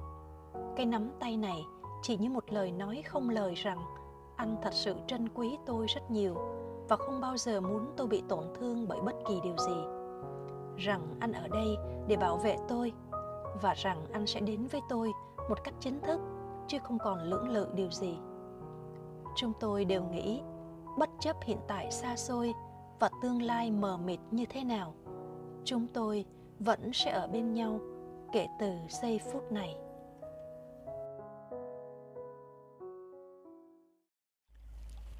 Chương cuối. Tình yêu vĩnh cửu Đêm hôm ấy, tôi đã mơ một giấc mơ thật đẹp. Tôi thấy mình là một công chúa mặc một chiếc đầm trắng với một dải lụa tím thắt quanh eo. Tôi đã bước vào một khu vườn cổ tích. Ở nơi đó, một chàng hoàng tử trong trang phục trắng đang đứng bên cạnh một con tuấn mã trắng. Chàng mỉm cười và tiến lại phía tôi, đưa tay đón lấy tôi và dìu tôi bước lên ngựa. Chàng ngồi phía sau, dại lộ tím bồng bềnh bay khi con tuấn mã phi nhanh. Hoàng tử của tôi không nói lời nào. Đôi mắt chàng sáng long lanh và nụ cười của chàng tựa như đóa hoa vừa nở. Chàng cúi mình hái cho tôi một nụ hoa màu trắng ngát hương thơm. Tôi đưa bông hoa bé nhỏ lên gần để cảm nhận được hương thơm trong ngần, thuần khiết. Mùi hương ấy vô cùng quen thuộc và dễ chịu. Tôi tỉnh giấc khi những nụ hoa nhài ngoài sân đang tỏa ngát hương, tựa như bông hoa trong giấc mơ khi nãy. Tôi mỉm cười, niềm hạnh phúc trào dâng. Sáng hôm sau là Chủ nhật. Thường thì anh hay ghé thăm tôi vào ngày này. Nhưng bởi anh mới đến tối qua, nên tôi đoán rằng anh không đến. Tuy vậy, tôi thấy rất nhẹ nhàng và không còn buồn bã như Noel và Tết vì tôi đã tin vào tình yêu anh dành cho tôi là có thật. Khoảng vài tuần trước khi nghỉ Tết, tôi đã nhận một trách nhiệm mới trong lớp là trở thành lớp trưởng thay thế cho Sáng, thằng bạn đã từng học chung cấp 2. Sáng năn nỉ tôi nhận lời vì sau khi nó bị một tai nạn xe, nó không muốn làm công việc lớp trưởng nữa và nó bảo không tìm ra người nào nó tin tưởng hơn tôi. Lớp tôi là lớp chuyên ban C2, nhưng các bạn không phải là học sinh chuyên văn và giỏi văn hoàn toàn như ở cấp 2. Trái lại, có một số bạn rất quậy và có cách sống hoàn toàn khác xa suy nghĩ của tôi. Vì tôi tỏ ra nghiêm khắc và khó chịu với các bạn ấy, nên hầu hết trong lớp đều không thích gì tôi. Trừ một vài đứa bạn hay tin tưởng chia sẻ những khó khăn của họ cho tôi như Thủy, Hồng, Thảo Nguyễn, An, Hương, vì các bạn ấy tin rằng tôi sẽ chẳng bao giờ nói cho người khác nghe chuyện của họ. Chính vì cố gắng kéo lớp khỏi bị điểm B, điểm C, tôi tỏ ra cực kỳ khó chịu với cả lớp và phải cố gắng hòa nhập cũng như tham gia các công tác đoàn trường. Tôi định bụng sẽ kể cho anh nghe về vai trò mới này và để anh hướng dẫn mình vượt qua những khó khăn đó mà chưa có dịp nào. Nếu anh đến vào Chủ nhật kế tiếp, tôi sẽ nói cho anh biết và tin chắc anh cũng ngạc nhiên về tôi cho xem. Chắc anh không nghĩ là tôi lại trở thành lớp trưởng vì tôi vốn khép mình và ít nói trước mặt anh. Ba mẹ nhận lấy ớt tươi về nhặt cuốn để chú thím tôi xay ra bán ớt xay cho các tiệm bún tiệm phở. Nên tôi cũng phụ nhặt và thỉnh thoảng được phép giữ ít tiền mua tập bút. Khi đang nhặt những trái ớt cuối cùng trên nền gạch thì nghe tiếng cô tôi gọi. Trinh ơi, có điện thoại tìm Trinh này. Dạ, cháu qua ngay. Tôi trả lời rồi vội dọn nhanh đám ớt còn sót lại và chạy qua. Tôi không biết ai gọi, đoán là chị tôi gọi về hay bạn bè nào đó hỏi bài. Nhưng khi tôi alo thì một giọng nói ở đầu dây bên kia vô cùng quen thuộc. Anh đây, hôm nay không xuống được nên anh gọi cho em. Dạ, em cũng đoán vậy mà, vì hôm qua anh xuống rồi còn gì. Với anh đâu có thói quen gọi điện cho em đâu. Ừ, mà không hiểu sao nay không xuống em anh bồn chồn quá. Hình như có cái gì đó em muốn hỏi anh. Ừ, để gặp đi rồi em kể cho anh nghe. Thôi em kể đi, anh chạy đi chạy về mất hơn tiếng. Nay làm việc với học xong anh không đủ thời gian để đi nữa. Dạ, à, là chuyện lớp thôi. Em nhận lời cô và thằng bạn em làm thay vai trò lớp trưởng cho nó. Dịp tốt cho em nè, anh tin em sẽ làm tốt thôi. Anh không ngạc nhiên sao? Có chứ, nhưng mà anh thấy em có năng khiếu này. Nhưng mà bạn bè trong lớp đa phần không ưa em đâu Và em cũng dữ lắm đó Anh bật cười trong điện thoại Em nghĩ em dữ lắm à Vì các bạn không hiểu em nên mới vậy thôi Rồi em sẽ trở thành một lớp trưởng gương mẫu đáng nể Biết đâu khi ra trường em trở thành trưởng phòng này trưởng phòng kia anh sợ, em nổi tiếng mà quên mất anh thôi. Anh nghĩ em làm được ạ à? Sao lại không? Em có tố chất đó mà. Phải tự tin lên và phải luôn luôn cười nữa. Anh mong là khi em thành công thì mẹ sẽ cho phép mình ở bên nhau. Hứa nha. Dạ. Em sẽ học tốt và làm tốt mọi việc. Sẽ khiến anh tự hào nữa. Ừ anh rất tự hào. Tuần sau anh xuống được chứ? Ừ anh sẽ cố gắng thu xếp. Nếu không đi được, anh sẽ điện thoại cho em. Dạ mà đường xa, anh đi nhớ cẩn thận nha. Ừ em phụ rau với mẹ nhé. Đừng có làm mẹ buồn đó. Có gì anh sẽ xuống. Dạ. Tôi vẫn áp tay vào điện thoại, cho đến khi đầu dây bên kia kêu tốt tốt anh nắm được sở sắc của tôi, và anh luôn nhắc tôi phải làm vui lòng mẹ một tuần nữa lại trôi đi với rất nhiều công việc học tập, việc lớp, việc trường phải thu xếp. Tôi thấy thời gian dường như vẫn trôi rất chậm. Tôi mong chờ ngày chủ nhật lại đến. Trong tuần, tôi và ban cán sự lớp đã cố gắng duy trì kỷ luật lớp một cách tốt hơn. Dù tôi biết các bạn vẫn không thích tôi, nhưng phần vì nể tôi giỏi văn, phần vì ích lợi chung của cả lớp, nên tôi biết các bạn ấy cũng đã cố gắng rất nhiều tôi dần cảm thấy tự tin hơn. Ngày chủ nhật lại đến, tôi hạnh phúc mặc áo dài đi lễ. Đi lễ về là có thể anh đang trên đường đến cùng tôi, và tôi sẽ kể cho anh nghe những tín hiệu đáng mừng về tình hình lớp.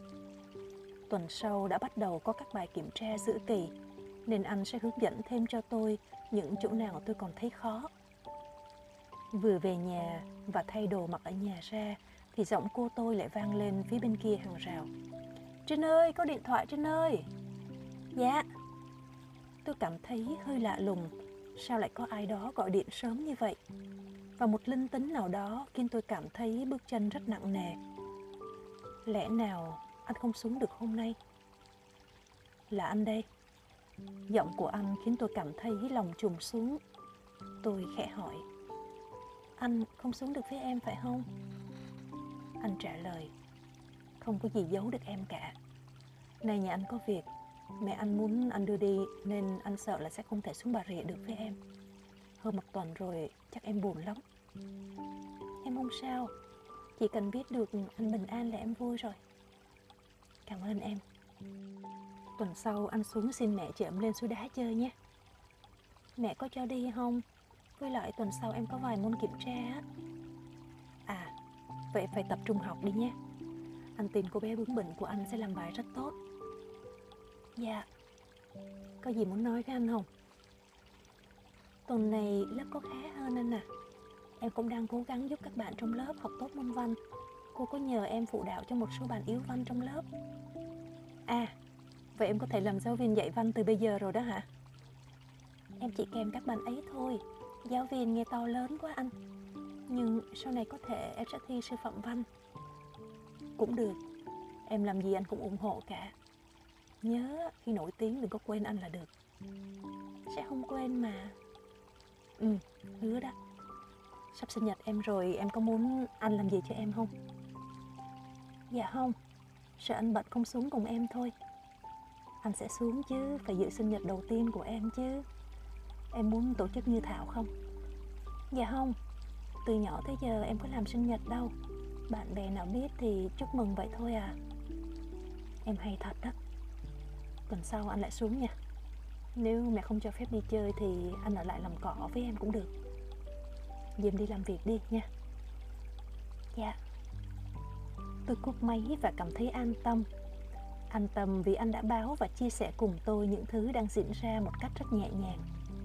Có đôi khi tôi không tin lắm rằng mình có thể làm được những trọng trách được giao phó. Nhưng có anh, mọi thứ có vẻ trở nên dễ dàng hơn nhiều. Tôi ra vườn làm công việc quen thuộc của mình mà lòng nhẹ nhõm và bình an. Tôi khẽ hát nho nhỏ những giai điệu tình yêu vui tươi. Những cây rau có vẻ vui hơn khi tôi tách những cọng cỏ ra khỏi đất nhường chỗ cho chúng lớn lên một cách khỏe khoắn và mạnh mẽ hơn. Người vui cảnh cũng vui cùng. Chiều thứ tư tôi lấy vợ ra để ôn lại các bài toán. Vì sáng mai là có môn thi giữa kỳ môn toán. Tôi nghĩ mình phải cố gắng lấy điểm toán tốt để đủ điều kiện đạt loại giỏi, hoặc ít nhất cũng phải xếp khá vì môn này vốn yếu hơn môn văn rất rõ ràng. Học xong, tôi vừa định đứng lên lo cơm tối, thì một cảm giác choáng váng lại xuất hiện, khiến tôi phải đứng tại chỗ và vịn thật chặt vào mặt bàn để khỏi té ngã. Cơn choáng váng ấy qua đi chóng vánh nhưng nó khiến tôi hơi sợ. Hình như tôi bị cái gì đó trong người. Đêm hôm đó, tôi ngủ rất chập chờn. Tôi không mơ thấy gì rõ ràng, nhưng tôi lại bị cảm giác rơi xuống vực sâu. Nếu ai đã từng bị cảm giác này, sẽ hình dung rất rõ những gì tôi muốn diễn tả. Nó khiến tim mình đập nhanh và mồ hôi lạnh toát ra vì quá khiếp sợ. Tôi đang bị cái gì thế này? Tôi quỳ lên và chắp tay nguyện cầu, xin cho mình được lành an, xin cho những người thân yêu và nhất là anh đừng xảy ra chuyện gì. Rồi tôi lại nằm xuống cố gắng đưa mình trở lại vào giấc ngủ để ngày mai còn có thể làm bài. Và tôi chợt thấy anh trong màu áo trắng. Hình ảnh của anh không rõ ràng như giấc mơ hoàng tử hôm trước, nhưng cũng đã khiến tôi vui và an tâm ngủ lại cho đến khi tiếng gà gáy sáng. Tôi dậy thật sớm, lòng cảm thấy vui y như lúc anh đến cùng. Tôi khẽ hát và quét dọn qua căn nhà, lấy bộ áo dài ra treo ở sau bức vách để chuẩn bị sẵn cho một ngày học tập và làm kiểm tra. Sức khỏe và tinh thần đã tốt hơn đêm qua. Tôi chưa mở cửa phía trước vội mà đi vòng ra sau nhà làm một số việc nữa trước khi thay đồ. Bỗng tôi nghe nhiều tiếng xe máy. Tôi ngạc nhiên vì mới sáng ra sao lại có ai đến sớm làm vậy. Lẽ nào anh đến? Tôi vui mừng khi nghĩ đến điều đó và chạy vội lên mở cửa. Nét mặt tươi vui của tôi bỗng sượng ngay lại khi nhìn thấy rất nhiều người nhưng không hề thấy anh. Họ là bạn của anh. Một số người tôi đã gặp, còn một số thì chưa. Vì sao họ lại có mặt ở đây? Tôi đảo mắt nhanh qua họ. Dường như trong đôi mắt của từng người đều có một tia nhìn kỳ lạ như nhau. Nụ cười lập tức tắt trên môi tôi và một ý nghĩ sợn da gà xuất hiện nhanh qua đầu mình. Khi một người bạn của anh lên tiếng, cũng là lúc tôi đập mạnh người mình vào tấm cửa bằng tôn ngay phía sau lưng. Tôi không còn có thể nghe hay cảm nhận được họ nói gì. Ngoài ba chữ hậu mất rồi. Nỗi sợ hãi của việc bị rơi xuống vực sâu một lần nữa diễn ra ngay khi tôi tỉnh thức. Anh không thể bỏ tôi. Anh không thể không đến cùng tôi nữa. Anh không thể để tôi phải một mình trong cuộc đời này. Anh đã hứa với tôi là sẽ đến. Và ở bên tôi, ngày sinh nhật kia mà tâm tôn cửa lạnh lẽo đang ở ngay dọc sống lưng tôi. Tất cả những gì diễn ra với tôi trong tối qua và sáng nay đều là thật ư? Và anh đã đến cùng tôi trước các bạn của anh ư? Dù có chuyện gì đi chăng nữa cũng phải ưu tiên cho việc học, nhất là các kỳ thi và bài kiểm tra phải chuẩn bị và tham gia đầy đủ nha em. Lời anh hôm trước bỗng vang lên trong đầu tôi một cách rõ ràng tôi không biết phải làm gì và nói gì với các bạn của anh. Chị lắc đầu khi họ hỏi tôi có muốn đi cùng ra nhà anh hay không để họ chở đi. Họ đưa cho tôi địa chỉ nhà anh, rồi tất cả im lặng ra về. Tôi không thể biết vì sao tôi lại có quyết định ấy. Vì tôi quá nhỏ và khờ dại để biết cái gì là nên làm. Hay vì tôi đã quen nghe lời anh một cách tuyệt đối đến không biết rằng sự thật là anh đã không còn nữa. Anh đã đến và đã đang ở đây. Anh không hề mất đi như mọi người đã nói. Tôi sao lại có thể tin được sự thật này? Tôi phải như thế nào để gặp được anh? Tôi đạp xe đến trường mà không hề nhận biết mình đang khóc.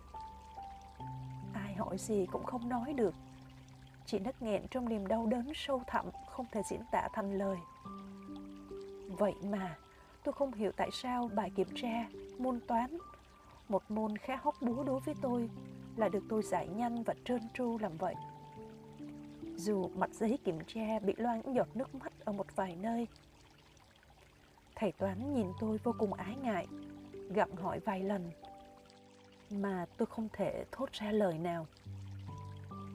Cho đến khi hết giờ thi, có ai đó đã báo tin cho Thảo. Và Thảo tức tốc chạy qua lớp.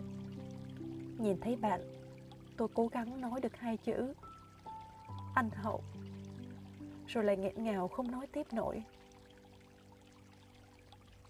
Dường như đoán được thảo ôm lấy tôi hết mực an ủi và nói sẽ tìm cách giúp tôi đi thăm anh. Thảo đi tìm anh kết nghĩa của thảo nhờ anh ấy đưa chúng tôi ra vũng tàu ngay sau giờ trưa. Tôi về nhà để chờ thảo và anh kết nghĩa. Không ăn uống gì, vì nóng lòng muốn đi ngay. Nhưng vì từ láng cát qua kim hải mới chạy xuống núi dinh, nên thảo và anh ấy còn phải di chuyển. Tôi bồn chồn không thể chờ nổi, nên giấu mẹ đạp xe ngược lên kim hải để lên nhà thảo. Đi đến giữa đường thì xe máy của anh kết nghĩa và thảo gặp tôi gió ngược. Quay lại cất xe ở nhà ai cũng lỡ dở, nên thảo kéo tay tôi đi để cho nhanh hơn. Chính vì đang trong tâm trạng dễ xúc động và điều khiển xe đạp bằng một tay, nên chỉ cần một sơ sẩy nhỏ, xe tôi đã bị trượt té một đoạn rất dài, kéo theo tôi nhào theo và chà gần như cả nửa khuôn mặt xuống dưới đường trước khi tôi lộ một vòng văng vào trong lề đường đầy đá dăm trong giây phút ấy tôi cảm thấy một màn đen bao trùm lấy mình tự như giấc mơ rơi xuống vực sâu trinh ơi Thảo xót xa và hoảng hốt la lên. Anh kết nghĩa vội dừng xe chạy lại phía tôi. Thật kỳ lạ là dù rất đau, tôi vẫn có thể lồm cồm bỏ dậy. Mặt mũi, tay chân đều bê bết máu, nhưng hầu như không bị chấn thương đầu hay gãy bất cứ một cái xương nào. Tôi có cảm giác như ai đó đã nâng tôi lên khỏi mặt đất. Thảo và anh kết nghĩa vội đưa tôi vào bệnh viện kiểm tra vết thương. Bác sĩ khám qua và bảo sẽ phải khâu vài mũi nơi cầm tôi. Tôi chỉ gật đầu. Cơn đau bút lặng trong tim đã khiến tôi không hề có chút đau gì ngoài thể xác nữa. Chỉ có nước mắt là vẫn không thể ngừng rơi. Khâu xong, bác sĩ bảo có thể ra về. thằng muốn đưa tôi về nhà, nhưng tôi lại nhất mực đòi đi để nhìn anh lần cuối nên hai người đành miễn cưỡng chở tôi đi. Tôi đang đi ngược con đường anh đã đi mỗi khi đến thăm tôi. Khi tôi đến nơi, một không khí tang thương bao trùm căn nhà trên con dốc nhỏ. Quan tài đặt trước sân đã đóng nắp. Kể cả dù muốn nhìn anh lần cuối, cũng không thể nào làm được. Người nhà và bạn bè anh có mặt nhìn tôi bằng những đôi mắt ái ngại. Họ không biết tôi là ai và vì sao lại cũng mình đầy thương tích thế kia. Tôi không biết các nghi lễ bên phật nên chỉ đứng vào một góc và mắt không rời khỏi di ảnh của anh. Ánh mắt trong hình ngời sáng như khi anh nhìn tôi tôi đứng mãi ở đó chỉ để lặng nhìn và thầm trò chuyện với anh để mặc thảo và ông anh kết nghĩa loay hoay nói chuyện với bạn bè và giải thích tình huống của tôi cho họ. Tôi cứ đứng đó rất lâu mà không nói một lời nào với ai cho đến khi tôi nhìn thấy mẹ anh. Và thay vì tiếp tục xót thương cho mình, tôi bỗng dưng thấy mình quá bé nhỏ so với nỗi đau của bà. Trong niềm đau chôn giấu tận đáy tim, tôi nghe âm vang những lời anh nói với mình. Đừng quên anh, dù có chuyện gì cũng hãy hứa với anh học cho thật tốt và làm đẹp lòng mẹ. Anh đã từng nhắc về mẹ anh, cũng đã luôn khuyên tôi phải làm vui lòng mẹ tôi. Và tất yếu không phải chỉ làm vui lòng để chúng tôi được ở bên nhau, mà là luôn luôn phải như thế. Cho dù sự thật chúng tôi đã âm dương cách trở thế này. Thảo tiến đến đứng cạnh bên tôi để tôi dựa vào người bạn. Một hồi lâu Thảo mới nói với tôi giọng đầy lo lắng. Mình phải về thôi Trinh, Thảo lo cho vết thương của Trinh lắm. Tôi khẽ gật đầu, mắt không rời khỏi tấm di ảnh của anh. thầm nói trong đầu rằng dù em không thể đổi chiếc khăn tang lên đầu nhưng trái tim em đã đeo một vành tang dành cho anh. Dù em không thể tiễn đưa xác thân anh lần cuối, nhưng xin hãy để linh hồn và tình yêu lớn lao của anh được ở bên em suốt cuộc đời này. Tôi cúi mình trước quan tài, cúi chào ba mẹ và các anh chị của anh, chào những người bạn thân thiết của anh đang có mặt. Anh tín lúc đó lên tiếng em về lo dưỡng thương đi trinh. Mai tụi anh đưa thằng hậu đi. Khi nào em lành vết thương tụi anh sẽ đón em đi thăm nó. Tôi cúi đầu thật nhẹ, đôi mắt ướt nhòa nước mắt đã khô lại. Động trong đó một nỗi u uất sầu thảm mà bất cứ ai cũng phải thấy lo âu. Thảo và anh kết nghĩa là tội nghiệp nhất, vì không những phải lo cho tinh thần tôi không suy sụp, mà còn phải lo đối diện với ba mẹ tôi như thế nào khi đưa tôi về nhà. Có thể mẹ sẽ đánh tôi như hồi tôi trốn leo núi bị té ngã chảy máu cam khi còn nhỏ. Để tôi nhớ lấy mà chừa.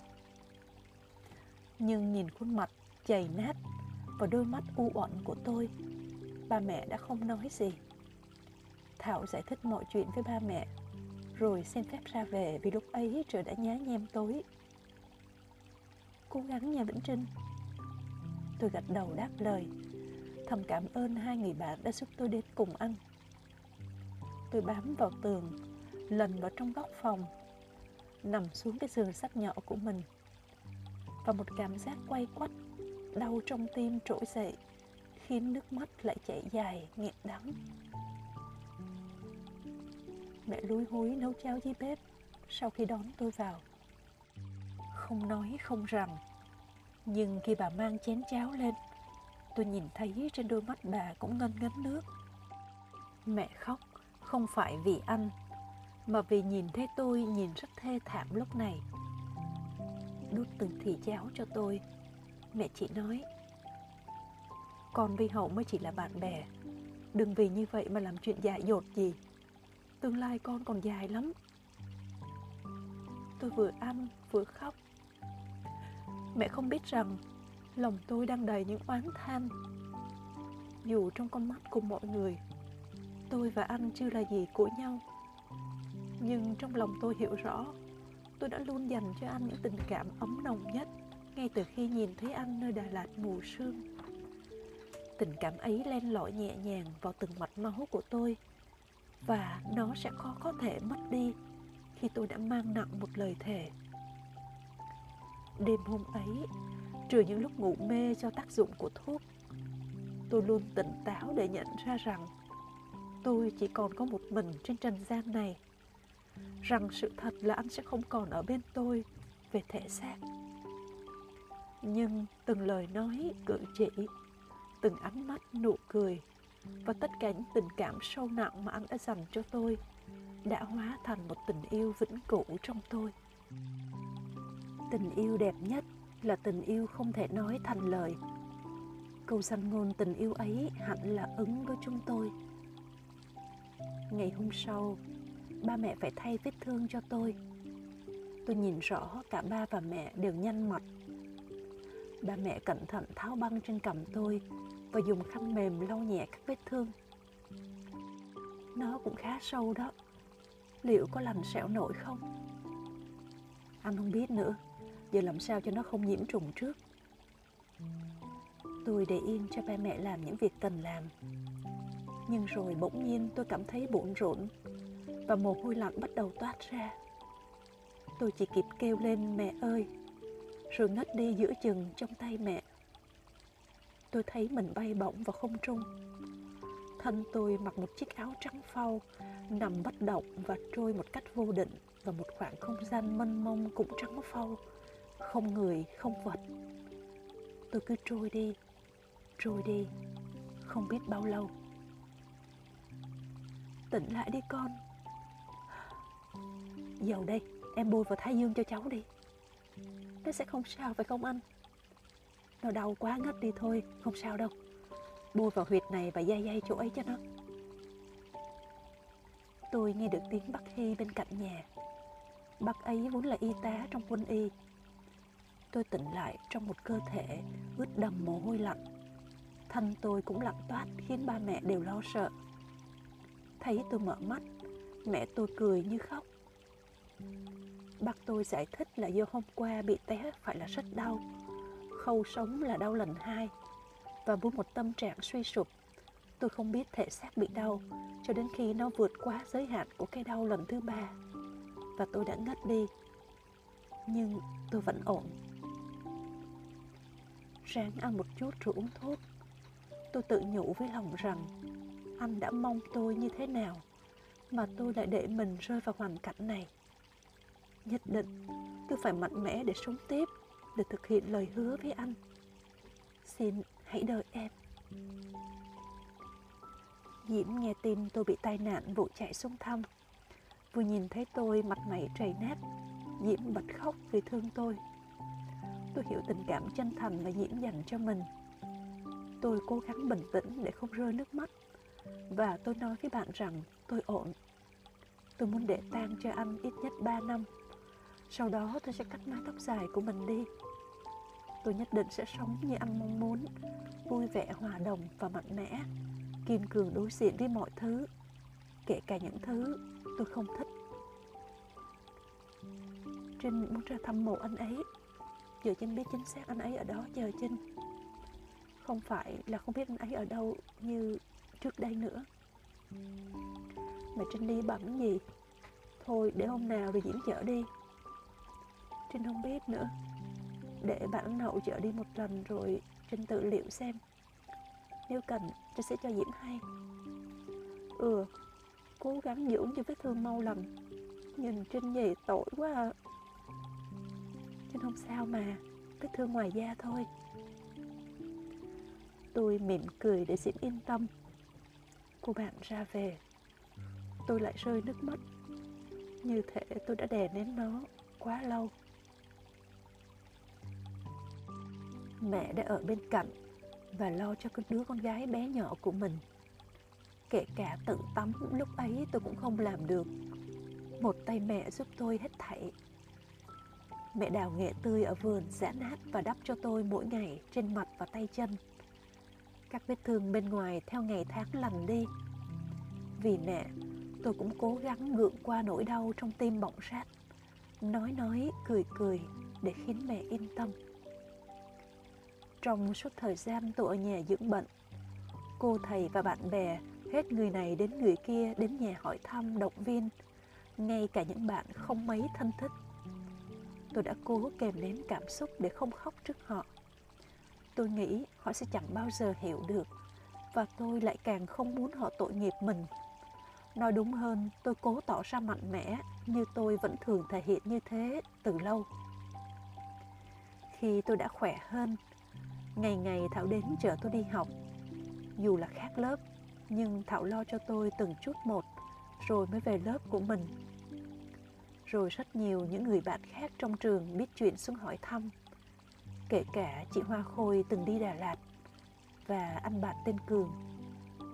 Nhìn thấy họ, tôi càng quay quắt đau trong lòng vì kỷ niệm nơi Đà Lạt mù sương như sống lại trong tôi. Khi lớp tôi được chọn cắm trại năm ấy, vì trường đông nên chỉ một số lớp được tham gia tùy theo khối. Vết thương trên mặt tôi vẫn chưa lành hẳn. Tuy nhiên, như có một động lực phi thường thúc giục mình, tôi đã tập cùng với lớp tôi vở kịch Thị Màu lên chùa. Trong đó tập trung phân cảnh của hai nhân vật xã trưởng và mẹ đốt để tạo tiếng cười. Bạn đoán được tôi đóng vai nào không? một mẹ đốt đanh đá, trà treo và hài hước đã được tôi hóa thân thành công hơn cả tưởng tượng. Sáng vào vai xã trưởng với một diễn xuất duyên dáng không kém và chúng tôi đã xuất sắc giành giải nhất kịch sinh hoạt lửa trại năm đó. Cũng kể từ đó, bạn bè trong lớp ngoài gọi tôi là lớp trưởng thì họ còn gọi tôi thân mật là mẹ đốt thay vì gọi tên tôi. Khi tất cả các bạn đã hầu hết vào lều nghỉ ngơi Tôi trầm mặc ngồi ngoài cửa lều, nhìn về phía ánh lửa trại còn lập lòe những tia cuối cùng. Tôi thấy như anh đang ở đó, dịu dàng nhìn tôi và mỉm cười. tôi đã vượt qua những nỗi xúc động sâu thẳm trong tâm hồn để nhìn thấy anh vẫn ở đâu đó quanh tôi. Và có những giây phút tôi đã hóa thân thành anh, một người năng nổ hoạt bát và hay cười với mọi người. Tôi sẽ sống tiếp cuộc đời còn giang dở của anh, xứng đáng với những gì anh đã mong đợi nơi mình. Nghĩa trang nơi anh nằm nghỉ ở ngay giữa Bà Rịa và Vũng Tàu mà người ta gọi là eo ông Tử.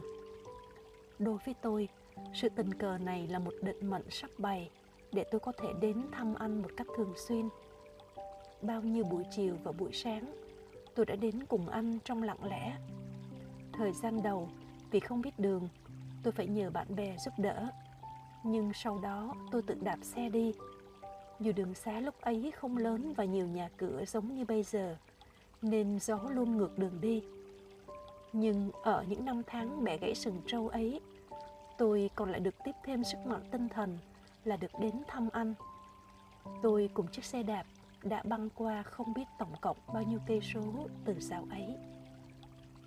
Anh vĩnh viễn tuổi 20 và ở đó chờ tôi qua những năm tháng rộng dài. Tình yêu mà anh dành cho tôi không hư nát như thân xác đã vùi chôn kia. Nó đã hóa thành bất tử và khó gì thay thế được trong trái tim muôn vàn cung bậc của tình yêu đầy màu nhiệm. Như đã hứa với trái tim mình, tôi để tan trong lòng hơn 4 năm, nghĩa là tôi đã bằng tuổi anh khi anh mất. Suốt thời gian ấy, tôi thờ ơ với bao nhiêu tình cảm của rất nhiều chàng trai xuất sắc về nhiều mặt để đến với chồng tôi bây giờ.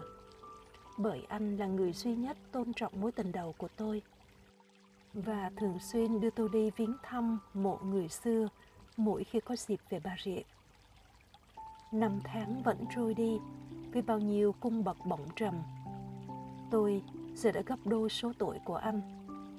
Nhưng thời gian không thể xóa nhòa những ký ức tuyệt vời và sáng trong, như những giọt sương động trên cánh hoa nhài trong buổi sớm mai